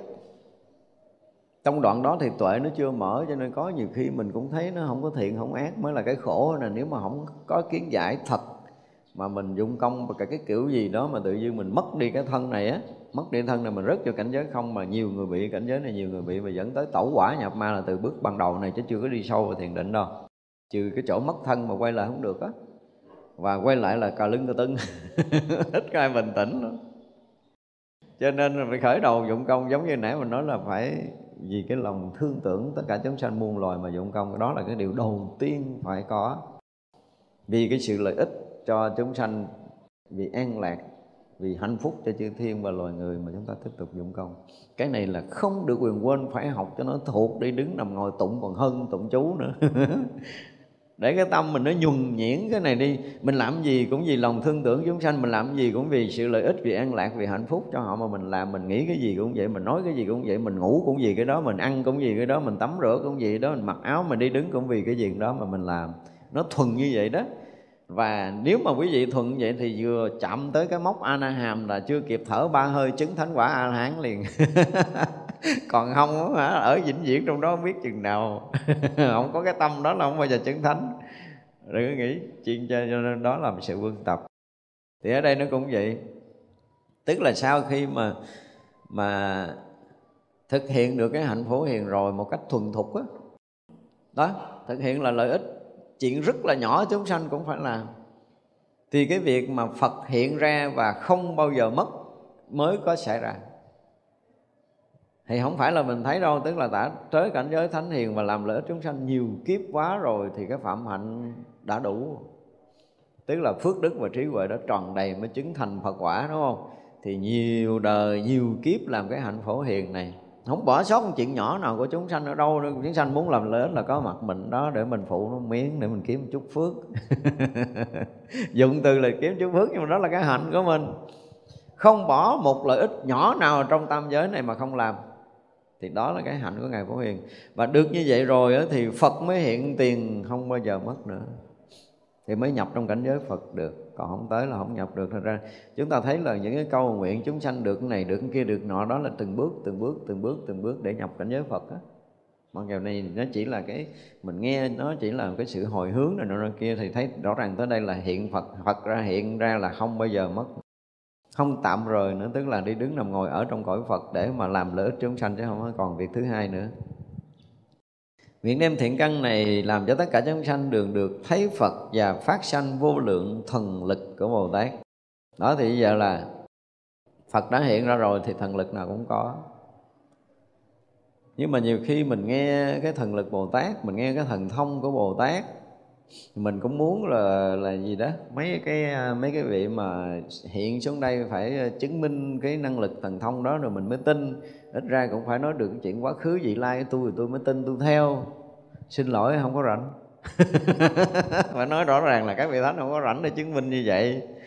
Trời đất ơi, dụng công cho tới hàng tỷ kiếp mới có được cái thần thông, hiểu không? Bây giờ chuyện cược cược với người khác, cái mình đem thần thông ra giá trị bằng cái cược đó hay sao? Không có chuyện đó đâu. Nhưng mà cái người có duyên sẽ chứng thật được cái đó. Giống như cái chuyện mà mấy người có đi Thái với tôi rồi, tôi, tôi chứng minh cho thấy cái điều đó, tôi chứng minh cho hết cái đoàn thấy cái chuyện đó đó. À, thì tôi làm, tại vì cái chuyện này là có người làm chứng được. Thì mình làm cái cho, cho nó vui. Không ai có thể tin tôi nói trước một ngày.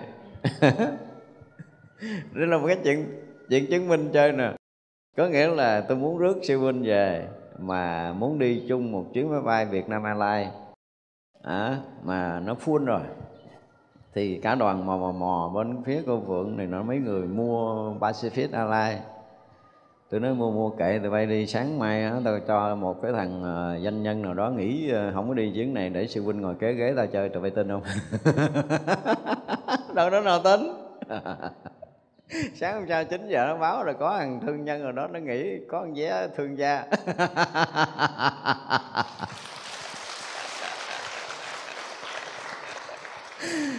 Con vé thương gia không ngồi đâu, ngồi sát sư á. Đây một ghê đê ảnh, một gờ ngồi chơi cái bên. Nhưng mà đây không phải là chuyện biểu diễn đâu, tại vì hên xui.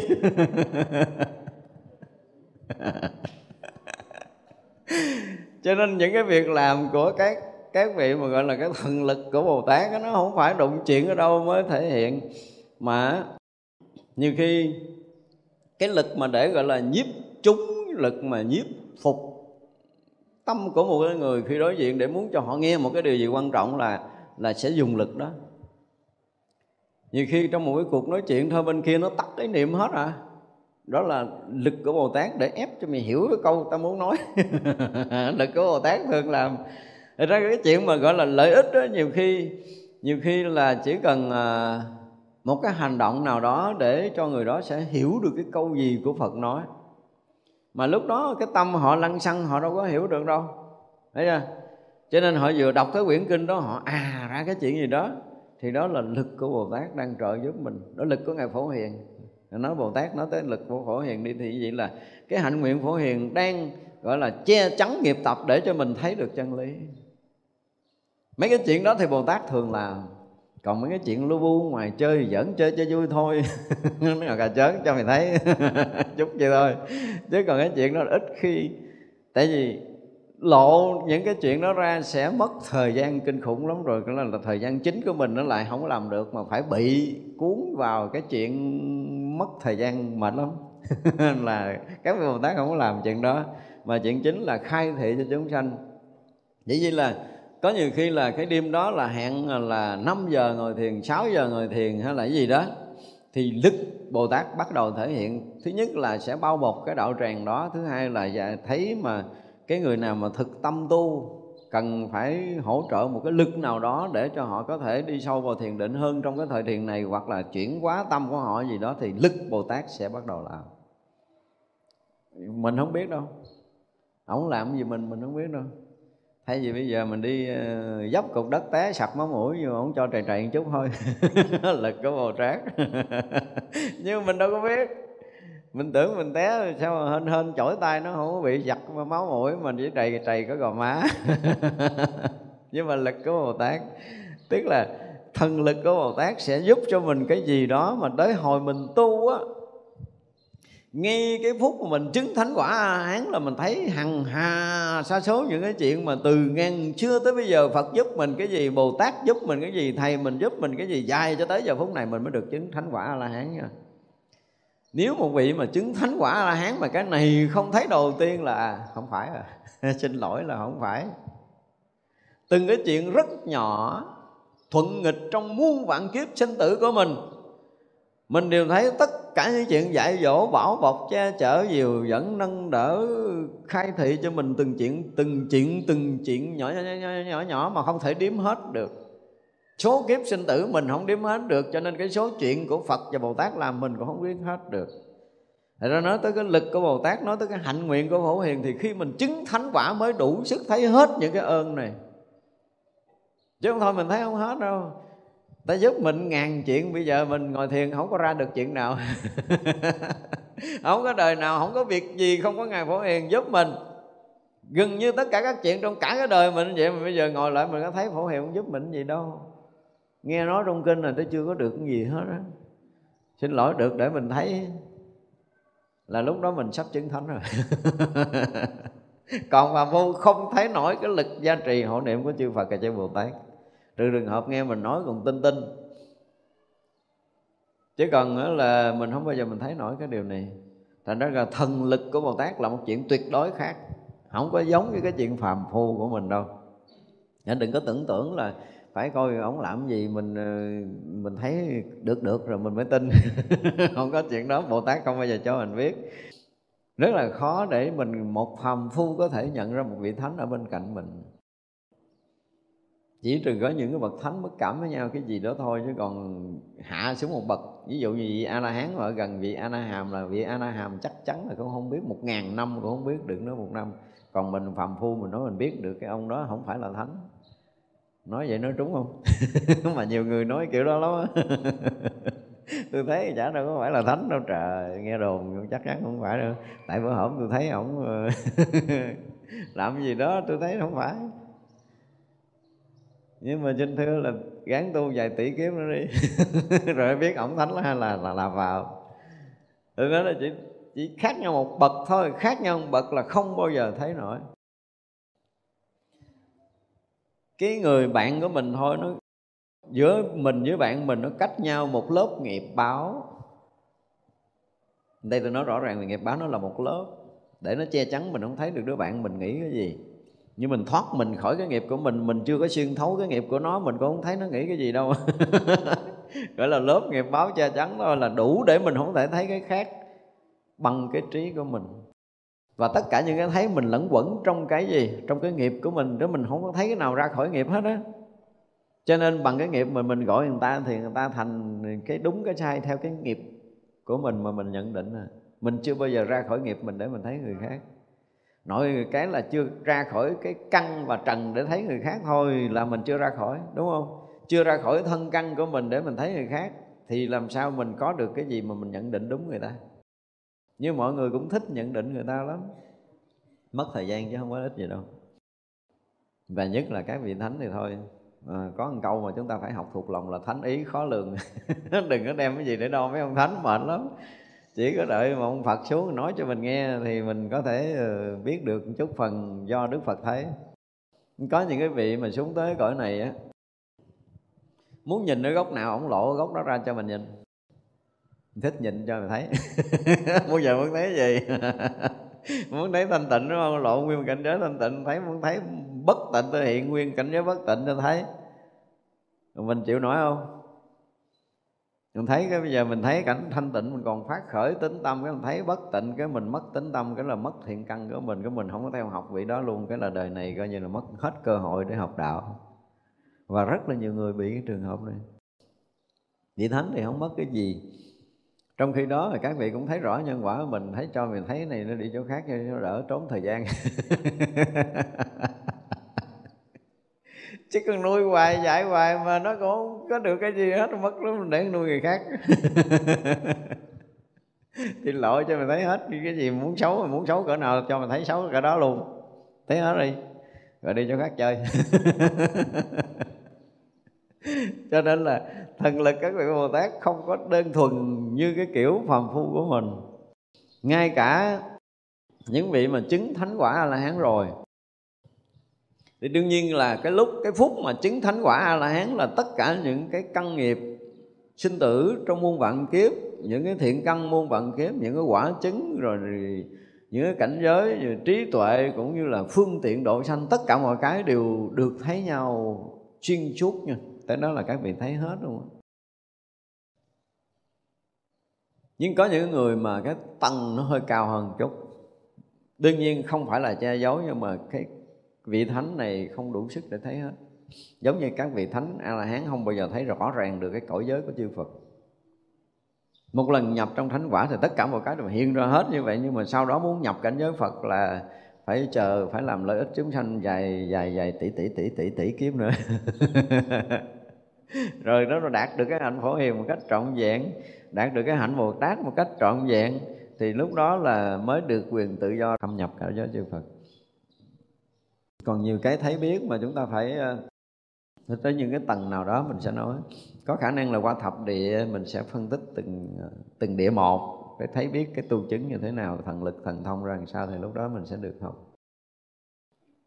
Do thiện căn này làm cho tất cả chúng sanh thường được thấy Phật nơi tất cả các pháp, à, trọn không quên mất. Cái câu này nó cũng thừa, không có chuyện quên. Tôi hay nói nói riêng, bây giờ có thể nói chung chuyện này được nữa. Cái cái cõi của mình, ngoài nói với là cái gì? Cái hành tinh của mình. Hành tinh của mình đang ở trong cái giai đoạn văn minh uh, lần thứ năm mà. Mà cái đoạn văn minh này nó mới có mười mấy ngàn năm thôi.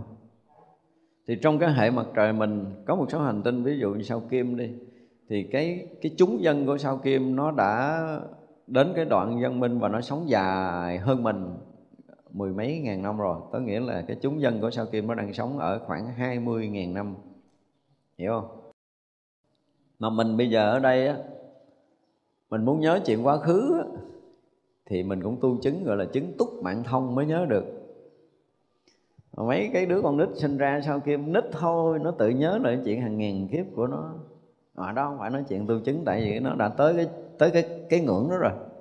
Nghĩa là cái văn minh nó phát triển, nếu muốn mà loài người mình mà biết được như chúng dân Sao Kim biết à, bây giờ thì mình cũng phải là lui tới đây tới mười ngàn năm nữa. Chúng sanh của cõi này mười ngàn năm nữa sẽ tới được cái này. Và cái thứ hai là cái chuyện mà nói tới cái chuyện gọi là bất sanh bất diệt của mình á, là mình nói tới tự tánh bất sanh bất diệt, cái gì cái gì đó bất sanh bất diệt, thân này quyển ảo theo kiểu học thông thường. Nhưng mà mấy đứa nhóc nhóc ở Khao Kim, nếu mình đem nó xuống đây hỏi, nó cũng nói là tao đâu có sanh diệt đâu mà. Chuyện chơi của nó đó là cái chuyện bình thường của chúng dân ở cõi đó, có nghĩa là họ thấy cái gì là họ không bao giờ quên. Hiểu chưa? Mà ở đây chưa phải chứng quả Phật rồi nha. Đến cái giai đoạn mà chính do cái mà sâu tận ở trong cái, chúng tôi dùng cái từ dễ hiểu nhất mà nhân loại thường hay sử dụng là cái từ tế bào gốc. Tại vì từ cái cái tế bào bình thường của mình, những cái tế bào mà có chứa tế bào gốc á, thì nó vượt qua hai trăm lớp màng bao của tế bào rồi mới tới cái nhân của tế bào. Rồi cái nhân tế bào nó cũng chia ra nhiều trong lớp nữa, nó mới tới là cái nhiễm sắc thể. Rồi trong cái hàng hà sa số nhiễm sắc thể nó mới có một, hai cái nhiễm sắc thể nó mới chứa cái tế bào gốc trong đó. Và cái tế bào gốc đó là bằng một phần, thiếu điều bằng một phần tỷ của con tóc rồi. Thì cái thằng tế bào gốc này nè, thằng tế bào gốc này nó vượt qua cái quát của cái, cái vật chất rồi. Thì nó gần như là, mình nếu mình dùng cái từ dễ hiểu là nói như là cái cầu nối của cái cõi cõi hư không và vật chất. Mà tôi hay dùng cái từ là nó là cái gì, cái khởi, khởi cái nguyên sơ đi vào vật chất á. Thì cái chỗ này nó nó không phải là vật chất, nhưng mà nó là vật chất, nó rất nhỏ. Như vậy là cái cơ thể của mình nó bây giờ là cái thân này có cái suy nghĩ này, gọi là cái gì đó, ý thức à. Nhưng mà suy nghĩ này thì chưa phải là ý thức, là ý thức nó tác động để cho suy nghĩ này. Thì cái suy nghĩ này là kết quả cuối cùng của cái cái đầu để nó làm cho mình biết được chuyện này đúng, chuyện kia sai, nhận định này nọ kia, buồn thương, giận ghét. Nó là những cái mà nhận định của trí não của mình. Rồi ra khỏi cái trần trí não của mình, một cái dòng hào quang ở ngoài đó, nó được xem là cái ý thức. Qua khỏi cái tầng ý thức thì nó mới tới tâm thức, qua khỏi cái tầng tâm thức nó mới tới dụng tâm, qua khỏi cái tầng dụng tâm nó mới tới cái bản thể, rồi qua khỏi bản thể nó mới là cái tuyệt đối của ánh sáng. Nhưng mà các nhà khoa học bây giờ có mò đi nữa thì chưa mò nổi tới cái cái tầng tâm thức, tức là tầng thứ hai, tầng tầng tầng ý thức, rồi tới cái tầng tâm thức để mà chỉ huy ý thức. Thì ý thức nó mới chỉ huy cái não bộ, để cho não bộ mới sinh ra suy nghĩ. Thì vậy là cái anh a đê en gốc ảnh nằm ở nơi cái chỗ của bản thể để nó tiếp xúc với cội nguồn bất tận của ánh sáng, hiểu chưa? Và nó bắt đầu nó mới hình thành bản thể, nó mới hình thành là dụng của tâm, nó mới hình thành tâm thức, nó mới hình thành ý thức, nó mới hình thành cái đời sống của các loài. Thì nó rất là xa, mà chỗ đó người ta mới cảm nhận được cái mà không sanh không diệt.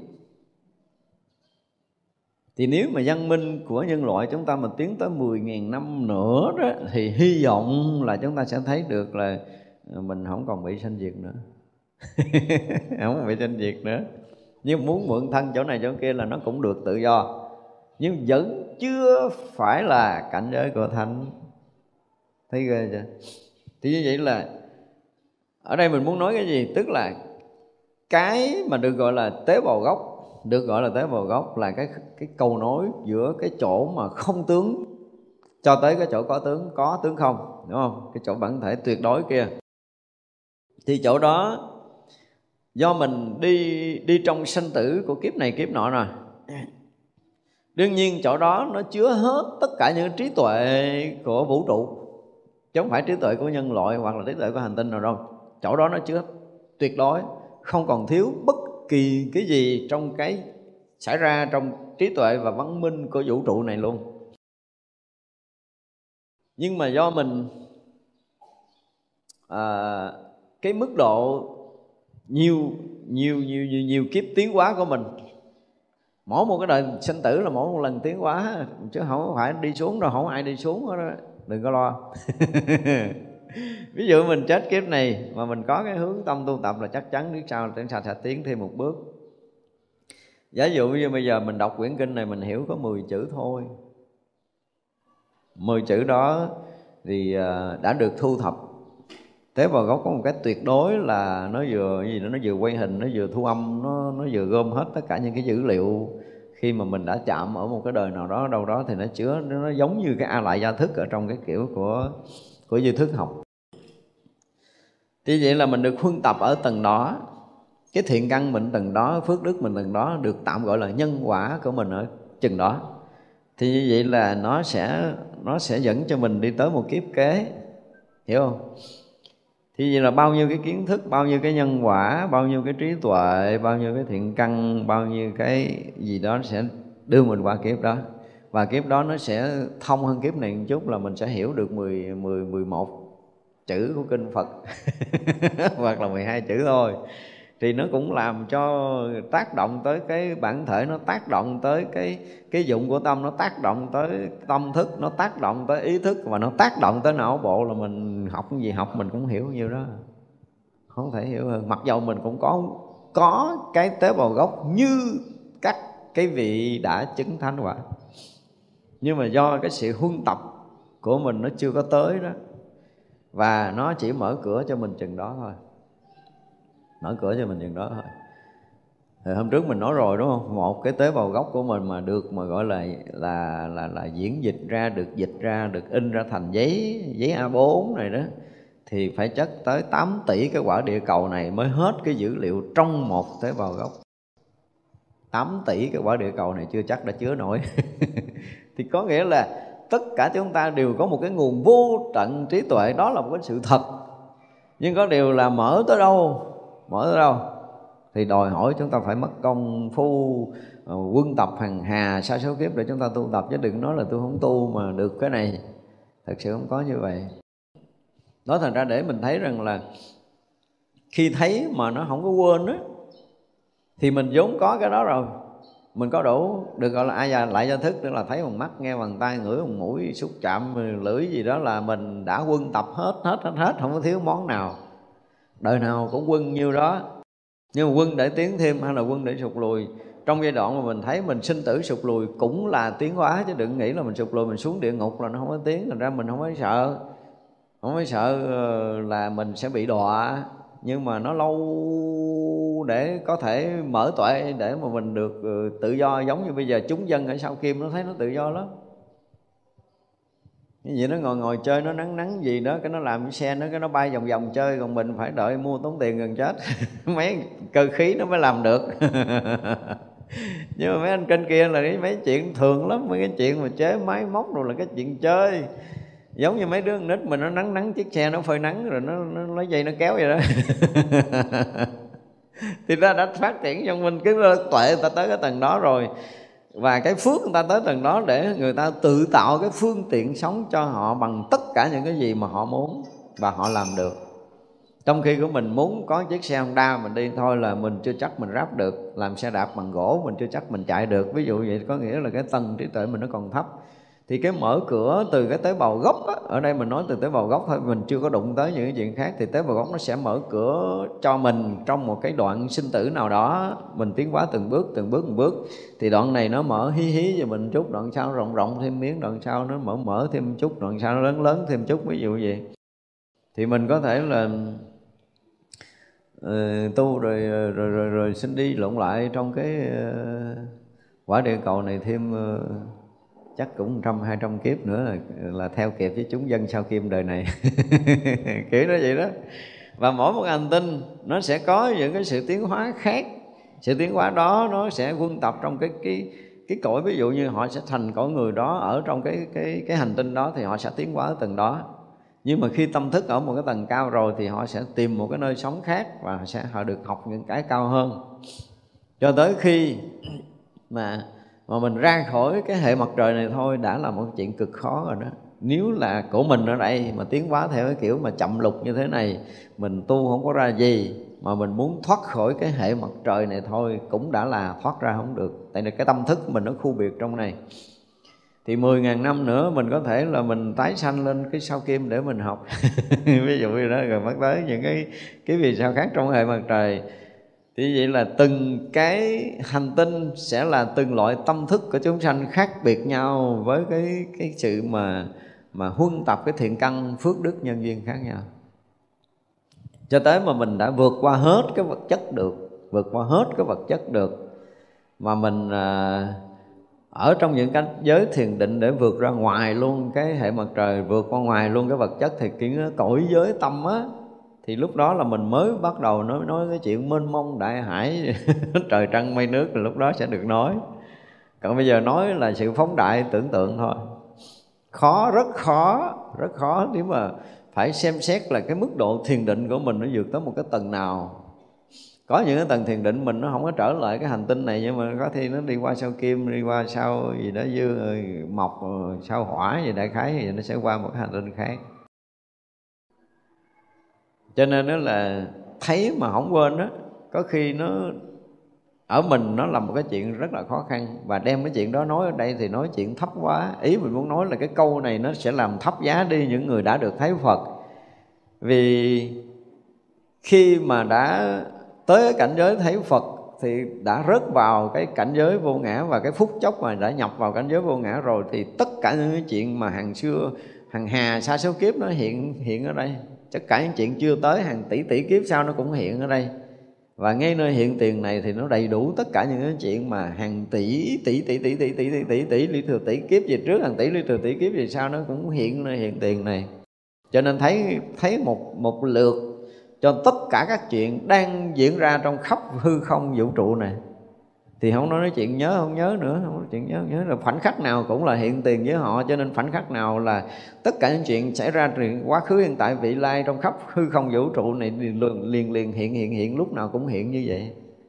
Thì đâu có nói chuyện quên mất, thấy Phật là phải thấy tới tầng đó. Cho nên ở đây mà dùng từ là thấy mà không quên nữa. thì không có. Ví dụ cách đây một tỷ lý thì tỷ kiếp về trước có Đức Phật nào được thành Phật ở đâu, và câu nói đầu tiên là câu gì? Thì mình cũng vừa thấy vừa nghe ở đây, vừa thấy vừa nghe ở nơi hiện tiền này một cách rất rõ ràng, không mất miếng, không mất mãi mai nữa đó. Mọi thứ đều hiện tiền rất rõ ràng. Nói trong khi đó là nãy mình nói ngược lại để mình thấy, nãy là cái vị chứng thánh quả A-na-hàm là cũng thấy hết tất cả những chuyện quá khứ nha, cũng thấy hết, thấy cái chuyện hiện tại và cũng thấy rõ chuyện vị lai, giống như vị A-la-hán không có khác.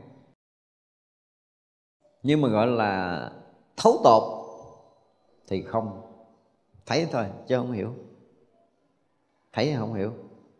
Còn vị A-la-hán là là vừa thấy, vừa nghe, vừa thông suốt. Ở đây không dùng từ hiểu nữa mà là, là thông suốt quá khứ hiện tại vị lai, thông suốt.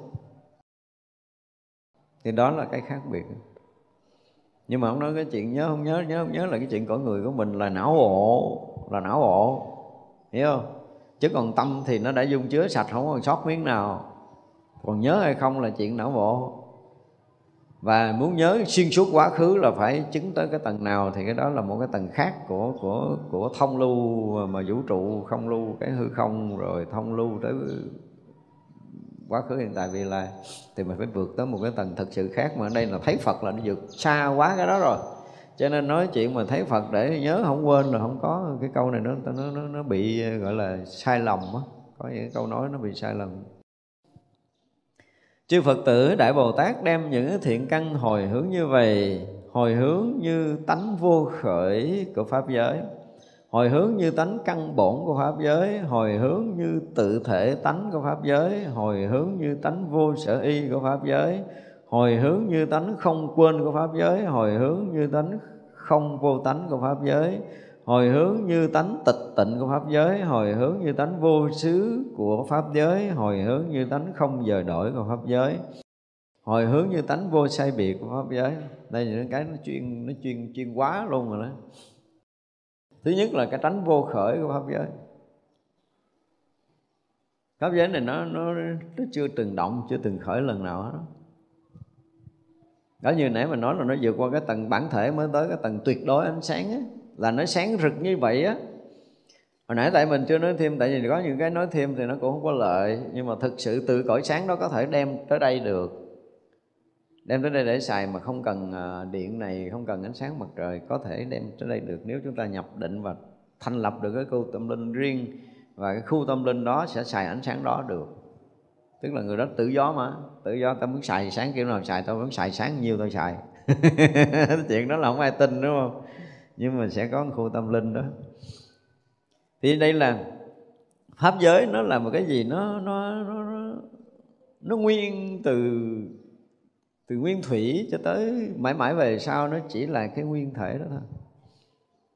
Cái đó nó không có không có bị tất cả những cái động khác làm động, và chưa từng động, nó chưa từng động và cũng không ai động được nó. Pháp giới nó nguyên thể là như vậy. Và mình bây giờ mình nghe nói mình cũng khái niệm thôi. Thực sự mà mình đã vượt qua được ngã Pháp rồi thì mình mới thấy cái nguyên thể, cái nguyên thật, nguyên xưa. Cái nguyên thể, nguyên thật, nguyên xưa là là không phải là do mình thấy, không phải do mình hiểu, và không phải do cái sự nhận biết của mình, mà là mất mình hoàn toàn, mất mình tuyệt đối để rồi mình hiện thể là cái nguyên thể đó. Thì hiện thể, nguyên thể đó mình mới thấy sự thông lưu của cái nguyên thể, nó mãi mãi là nguyên thể từ hồi nào thì không biết, mãi mãi về sau nó luôn là như vậy. Cho nên dùng cái từ đó mình xuống cái cõi phàm, mình có nhiều khi mình mình mình diễn tả cái cái, cái tâm phàm của mình đó, nó không có nó có khái niệm là cái gì, nó nó hồi xưa nó cũng vậy, giờ nó cũng vậy và về sau nó cũng vậy, cái kiểu mới hiểu vậy á. Nhưng mà đó là cái cái hiểu, cái nhận định của tâm thức thôi. Nhưng cái nguyên thể, cái nguyên xưa đó, là nó đã là như vậy và nó nó nguyên như vậy đến khi mà mình rớt vào trong đó mình không thể hiểu được. Không phải hiểu là hồi xưa nó như vậy, giờ nó như vậy, về sau nó cũng vậy, không, mình không phải mình hiểu được như vậy đâu. Trong đó nó là cái nguyên thể của cái nguyên thể, nguyên thể là nguyên thể của tất cả cái nguyên thể. Và mình lúc đó mình biến mất cái riêng biệt của ngã chấp để mình thật là nguyên thể. Và sự thật tất cả chúng ta là nguyên thể, nhưng mà do chúng ta sai lầm ngã chấp cho nên mình trở thành riêng biệt, trở thành khu biệt, trở thành nhỏ nhiệm như bây giờ. Mình thấy thân tâm này nó, nó, nó nhỏ nhiệm lắm. Và cái thấy mình nó quá nhỏ đi. Thật ra cái cái cái pháp giới này nó vốn dĩ là nguyên thể, là nguyên siêu, là nguyên thật như vậy, nó không có bị khởi động gì. Có những cái khởi động là bắt đầu đi vào cái dụng của tâm, nó đi dài dài xuống tâm thức, rồi dài xuống ý thức, là nó trở thành cái dụng đó ở bề ngoài hiện thể như vậy thôi. Cho nên cái này á, tại vì á là nếu có điều kiện mà mình phải nói chuyện thật với những cái nhà khoa học, mình nói tới cái qua tới cái qua vượt qua tới cái cái cái cái cái, cái quát đó đó, muốn nói tới cái cái cái nguyên sơ mà động khởi từ cái tế bào gốc, để nó nó là nó là một cái gì nó bằng một phần tỷ của đầu cộng tóc thôi, nhưng mà nó nó đủ để có thể làm sáng rực cái hư không pháp giới này, chứ không phải phả địa cầu đâu nha, cũng chưa bằng một phần tỷ của sát na. Thành ra chỗ này nó vượt qua cái tầng vật lý gọi là cái gì đó, lượng tử, lực lý lượng tử còn xa lắm, còn xa lắm. Chúng tôi dùng từ còn xa lắm. Mà nếu ai mà gọi là thuần thục trong cái lý luận vật lý lượng tử, à, xin đối thoại với chúng tôi trước công chúng, vì chúng tôi sẽ dẫn khởi cái đường vật lý đi vào tâm linh, và giữa tâm linh và vật lý mà đã đến cái chỗ vật lý tận cùng để để, để có thể mà chạm mốc tâm linh á, thì lúc đó cái cái cái cái cái hành tinh chúng ta nó sẽ tuyệt vời. Tại vì tôi có thể nói và tôi có thể tư vấn được cho tới mức độ sử dụng một số máy móc mà có thể chỉnh đổi được cái uh, nhiều thứ trên cái cơ thể học của con người. Mà có điều là bây giờ mình không có gặp người, để nó làm cho nhân loại sẽ không còn có cái chuyện mà à, bệnh tật. Mình có thể điều chỉnh tâm thức người ta trong cái trường thiền này, nó nói kia, tất cả những cái điều đó tôi có thể làm được hết. Mình chưa biết được gặp ai để nói, mà có khi mà nói không trúng thì người ta nói mình tưng tưng thì nó cũng kẹt. Nhưng mà thật sự cái này nó quá tưng đi. Nó nó vượt ngoài cái não bộ, nó tưng tưng là mà nếu để tôi mà không có được nói này thì nó cũng ổn. Nhưng mà phải nói với ai và nói như thế nào để nó nó nó được lợi ích thực sự cho cái cái loài người ấy, mình rất là muốn. Thì hôm rồi cũng gặp một cái người mà họ cũng xưng với tôi là là một trong mười bốn nhà khoa học mà đương đại ấy. Tôi có nói chuyện này sơ sơ thôi. Nói họ nói ủa thầy nghiên cứu sách nào? Tôi nói lấy trên kia xuống. Chứ tôi có đọc sách đâu. Tôi có biết sách vở gì. Nhưng mà tôi nói vượt qua cái tầng vật lý thì lượng tử, cái ông trợn mắt lên. Ông nói hồi xưa em tên tới vật lý lượng tử, nói nó là con quái vật không thể hiểu nổi. Từ cái điểm A và điểm B nó không phải đi bằng đường thẳng, không phải đi bằng đường xéo, nó không phải đi bằng đường cong, mà không biết sao tự nhiên hiện hai điểm. Tôi nói là một cái nó hiện tới một tỷ điểm lần, chứ không phải điểm A, điểm B. Một cái nó hiện tất cả thành hư không là liền. Mà cái đó nó cực nhỏ, nó vượt qua tất cả những máy móc có thể cân đo, vượt qua quát luôn rồi, vượt qua vật chất luôn rồi, thì nó là một cái gì đó nó kinh khủng lắm. Nhưng mình có thể nói từ đó đi ngược ra đến cái chỗ mà mà máy móc khoa học có thể chạm tới được, thì mình có thể lấy cái móc đó mình làm lợi ích cho cái cõi này được lớn lắm. Từ điện năng, từ không khí, từ tất cả mọi thứ, khắp hư không vũ trụ này có đủ hết tất cả mọi thứ để có thể làm cho tất cả chúng sanh trong cái cõi hư không này được lợi ích về mặt vật chất cũng như về mặt tâm linh một cách rất là hiện thực. Có điều là chúng ta không nắm bắt được những cái điều đó, mình chỉ sử dụng những cái gì nó nhỏ quá đi để phục vụ trong đời sống. Ngay cả khoa học bây giờ phục vụ đời sống chúng ta nó cũng nhỏ quá đi. Ngay cả cái cái gì cái động cơ của máy bay để mình đi bây giờ, mình thấy mình được đi chỗ này, mình được đi chỗ kia rồi. À, những cái, cái phi cơ phản lực rồi đó, thì nó một là nó hao tốn nhiên liệu, một là hao tốn nhiên liệu, hai nó có một số những nguyên lý nó chưa có chưa có đồng điệu được với cái hư không này, cho nên nó bay nó còn nặng nề, nó còn mất nhiều thứ lắm. Thì cái đó mình có thể tư vấn được một số cái để cho nó nhẹ đi, nó có thể lấy không khí để nó bay đi, mình không có tốn nhiên liệu xăng dầu, đại khái là như vậy. Thì đó là nhiều chuyện về sao của khoa học, nhưng mà không biết gặp ai để nói. Thành ra mình nói thành ra nói nhảm. Cho nên những cái cái thấy ở trong cái pháp giới vô tận đó đó, nó có đủ tất cả mọi cái, mặc dù nó nó không có hiện khởi gì hết đó, hiểu không? Ý mình muốn nói là chỉ xuống tới cái tầng dụng của tâm thôi là nó kinh khủng lắm rồi. Kinh khủng lắm rồi, dụng của tâm nó đã vượt ngoài vật chất rồi. Cho nên cái gì cũng có thể lấy để có thể xài trong tất cả các cõi vật chất được. Đó được gọi là dụng của tâm. Nó ghê vậy đó. Rồi nó mới xuống tới cái tâm thức. Xuống tới tâm thức là xuống tới một cái tầng sâu, rồi mới điều khiển tới ý thức, mới ra sinh ra cái não bộ của mình. Thì nó thuộc về vật chất quá rồi. Vật chất quá rồi. Cho nên tất cả những cái sự nghiên cứu khoa học phải vượt lên trên cái vật chất một chút á. Thì khi tôi nói chuyện với một cái nhà khoa học đó thì ông cũng nói là có nhiều khi con đóng cửa tới ba tháng con không tiếp ai. Và con nhiều khi con bị tắc ý niệm, con dòm con dòm cái người này quen lắm mà con không có khởi niệm được để con nhận ra họ là người quen. Thì nói bà xã làm sao nó cũng vậy luôn.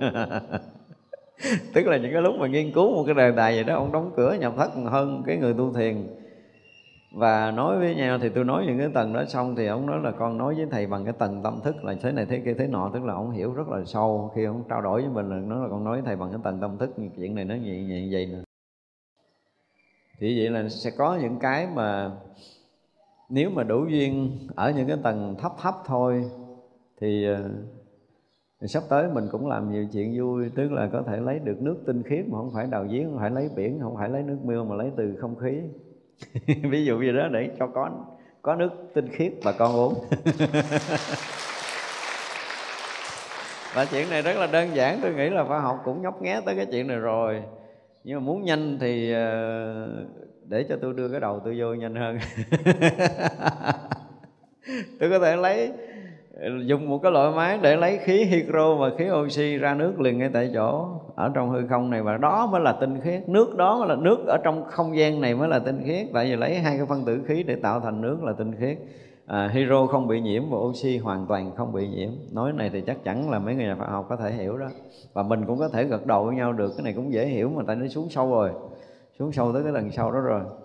Thì đơn giản là là làm một cái máy để nó nó đi vào, lấy khí đi vào và nó sẽ tách những cái khí kia ra, nó sẽ đưa cái nguồn hydro, đưa nguồn oxy, cái bắt đầu ra nước lấy uống chơi vài ly.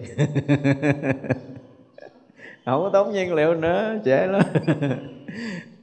Cái đấy là những cái chuyện mà từ cái tánh vô khởi nó sinh ra. Có nghĩa là mặc dù nó không có khởi gì, nó không khởi gì nhưng mà không có cái gì nó không có. Cho nên là có những cái chuyện mà nếu mà chúng ta thực sự mà có một cái hai lần chúng ta công phu nó vượt vượt qua những cái tầng của vật chất để mình thấy rất rõ. Qua mà mình thấy rất rõ chứ không phải qua là mình mù mờ nha. Khi mình ra khỏi vật chất là mình thấy rất là rõ của vật chất. Ví dụ như mình đạt tới cái chỗ mà đơn giản là phá cái sắc quẩn để mình thấy cái thân này không thôi á. Thì lý do thấy không là thấy tới đâu mới gọi là thấy cái thân này không. Cái này không có được hiểu, nhưng mà nếu mà thực sự mọi người mà có công phu mà nói cái chuyện mà à, à, tôi công phu vậy tôi qua tới cái cái sắc quẩn là không rồi, thì lúc đó tôi sẽ nói cho nghe là nó là thế nào nó là không. Lúc đó có thể đó là cái câu trả lời khi một người có công phu tới chỗ này. Đương nhiên là mình nói tùm lum chuyện, nhưng mà thực tế để mà tới cái gì, được cái gì thì nó là cái ngưỡng của nó, nó là cảnh giới thật sự nha. Chứ nó không phải là cái chuyện hiểu biết để ghi nhận. Thành ra là hướng tới cái tánh vô khởi, tức là đây đang hướng tới, đang hướng có nghĩa là chưa chứng được cái tánh vô khởi của Pháp giới. Nhưng mà trong cái vô khởi đó nó có đủ tất cả mọi thứ mà chúng ta có thể có thể tu hàng tỷ tỷ kiếp, chúng ta có thể tiến hóa tâm linh cho tới mức độ tận cùng. Thì chúng ta mới thấy trong cái tánh vô khởi đó nó có đủ hết tất cả mọi thứ, sinh hoạt sống của tất cả chúng sanh muôn loài trong khắp vũ trụ này. Đâu có đơn giản đâu, trong cái, cái, cái tánh vô khởi có thể mình thấy ở trong cái không gian như cái nhà này thôi là đã hàng tỷ cái cõi nước của hàng tỷ loài chúng sanh trong cái không gian nhỏ này thôi. Thì ví dụ như nhiều khi có những người cái tâm lặng lặng một chút, họ thấy mấy vị chư thiên họ ở xung quanh đây để họ nghe Pháp ví dụ đi, thì cũng chư thiên cũng đã là thô lắm rồi. Có những cái cõi nó còn vi tế hơn các vị chư thiên. Ở những cái cõi trời dục giới thì thô, cõi trời sắc giới thì tế, cõi trời vô sắc giới thì còn tế nữa. Mà muốn thấy được những cái vị trời đó thì thôi đi, là nó ở một cái tầng rất là vi tế mới có thể thấy biết được. Mà vô số những cái cõi như vậy, thành ra nói nó thành cái gì đó, thành tưởng tượng, tưởng tượng như tưởng voi. Cho nên đó là ở đây các vị hồi hướng tới cái tánh vô khởi của Pháp giới. Tức là hướng tới cái gì? Đến tới cảnh giới Phật á, pháp giới vô khởi có nghĩa là cảnh giới của Phật rồi chứ không phải là cảnh giới thông thường. Nhưng mà trong đó nó có đủ. Cái thứ hai hướng tới cảnh giới căn bổn, tức là cái trở về cái bổn thể, cái gốc. Thật ra những cái này nó rất là sâu. Một một cái gọi là cái gì, một cái tiền nguyên tử cực vi ban đầu. Mình thấy tới tới cái mắt của mình bây giờ mà mình thấy một hạt bụi nằm trước mắt mình á, mình thấy mặt bụi trước mắt mình á, là quý vị đã bị đã bị gì? Dụng từ là bị kẹt trong vật chất á. Dễ hiểu nên dụng từ là căng trần, chúng ta đã bị kẹt trong vật chất. Cho nên mình thấy nó ở trước mặt mình. Nhưng mà thật sự nó ở sau lưng mình, nó ở trên đầu mình, vẫn ở dưới chân mình. Mình thấy cái hạt bụi như vậy đó, nói chuyện với vật lý lượng tử là phải nói tới cái tầng đó. Nó không phải là đa chiều, đa kích nữa, mà nó là là là tất cả. Mà khi chúng ta nhập vào cái, chúng ta vượt qua cái bản thể để chúng ta nhập vào cái cái cái cái cái bổn thể nè, cái cái cái gốc của pháp giới nè, thì quý vị sẽ thấy rằng đúng là là là là một là tất cả. Một cái nguyên khởi đầu tiên của của của vật chất, tôi nói theo cái dễ hiểu là bằng một phần tỷ tỷ của cái cái cái đầu cọng tóc của mình thôi á, thì nó là tất cả hư không vũ trụ này, mà nó là một điểm thôi. Cho nên mình nói nó trên đầu, nói nó bên trái, phải, dưới chân cái gì đó, nó mặc dầu là nó không có hiện khởi, mặc dù nó nó không hiện khởi. Tới bổn thể thì gần như tất cả mọi cái đều không hiện khởi, mà là tất cả hiện khởi đều là cái của không hiện khởi. Nói nghe cái hồi nó giống bao phải rồi đó. Tức là bây giờ cái căn mà mình nhận được trần là nó cái cái ảo hiện khởi của căn trần của mình thôi, chứ thực sự nó không có gì hết á, hiểu không? Bây giờ mình thấy mình không đi xuyên qua tường được, nhưng mà tại vì mình thấy mình có cái thân vật chất năm mươi ki lô rồi, làm sao chung qua cái lỗ nhỏ. Cho nên trong cái thiền sử các vị hay nói là lấy con voi dắt cho nó chung qua gì đó, chung qua cái lỗ của cái kim á, thì nó là cái công án của thiền. Nhưng mà khi mình thực sự mình tới đâu thì chuyện đó nó sẽ là thông luôn. Dụng từ là thông luôn, bất tận. Một là tất cả, tất cả là một, nhưng mà thật sự không có một và cũng không có tất cả. Nó chỉ là chỉ là nguyên thể như vậy thôi, nó không thành một, không thành tất cả theo cái hiểu của mình đâu. Thì cái chỗ này chỗ này lượng tử mò lâu lắm mới tới. Không biết sau này có thời gian để tôi viết những cái chuyện này hay không, hoặc là mình gặp ai nói, gặp người nói thì chưa biết có hay không, nhưng mà viết thì phải có một thời gian để mình viết. Nhưng mà viết nhiều sách lắm mới có thể, nhiều mấy chục cuốn này mới diễn tả được một cái cái nguyên sơ đầu tiên từ cái cõi hư vô đi vào vật chất á. Nó phải mất rất là nhiều cái bút mực để có thể diễn tả hết cho người ta có thể đọc khái niệm thôi, đọc cái khái niệm, nhưng mà nó thực chất là nó là một sự dẫn khởi cho tất cả những công trình nghiên cứu khoa học sau này của nhân loại. Tại nó lợi ích lắm, nó lợi ích nhiều chuyện lắm. Vì sự sống nó có khắp chứ không phải là có trong đất nước đâu. Thành ra là tôi sẽ giải thích được với các nhà khoa học tại sao mà các vị thiền sư mà à, gì đó để lại nhục thân á, họ chưa giải thích được, nhưng mà tôi có khả năng giải thích được. Nếu cần thiết tôi sẽ giải thích rất là rõ ràng cái chuyện này, lý do tại sao mấy ông nhập định để là nhục thân và để héo hay là không héo, còn mọc tóc hay là không mọc tóc gì đó. Đại khái là những cái điều đó tôi có thể lý giải được một cách rất rõ ràng và bằng cái cái minh chứng của mình để cho các nhà khoa học có thể chấp nhận được đây là một cái sự thật đang xảy ra. Vì thực sự trong khắp hư không vũ trụ này sự sống giống nhau, những cái nguyên tố cũng như là những cái khoáng chất để nuôi các tế bào sống ở trong hư không này cũng như trong thực vật và động vật. Hư không này, mặt đất và nước biển, thì những cái mà đang nuôi sống đó nó nó là một môi trường chung để cho tất cả các loại tế bào, để mình dùng từ các loại tế bào, đều có thể sống được. Thì vậy là mình biết, mình hiểu được những điều đó, cho nên mình lấy được những nguyên tố đó để nuôi tế bào như thế nào, để cho tế bào mạnh khỏe và tế bào nó sẽ bệnh tật thì chuyện không có nhỏ. Đây là một bước dài của khoa học và y học, nó sẽ lợi ích lớn lắm. Hồi buổi sáng nay mình học tới đây mình ngưng ha, chiều chúng ta sẽ học tiếp.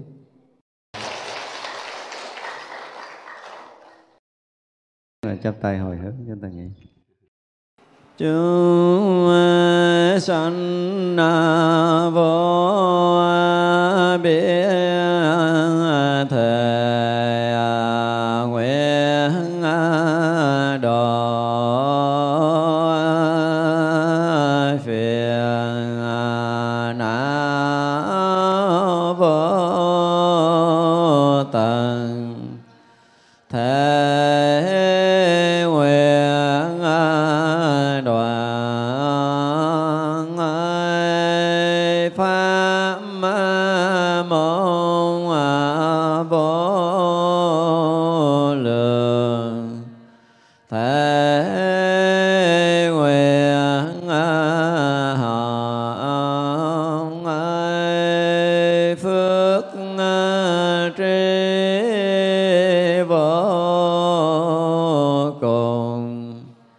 Tế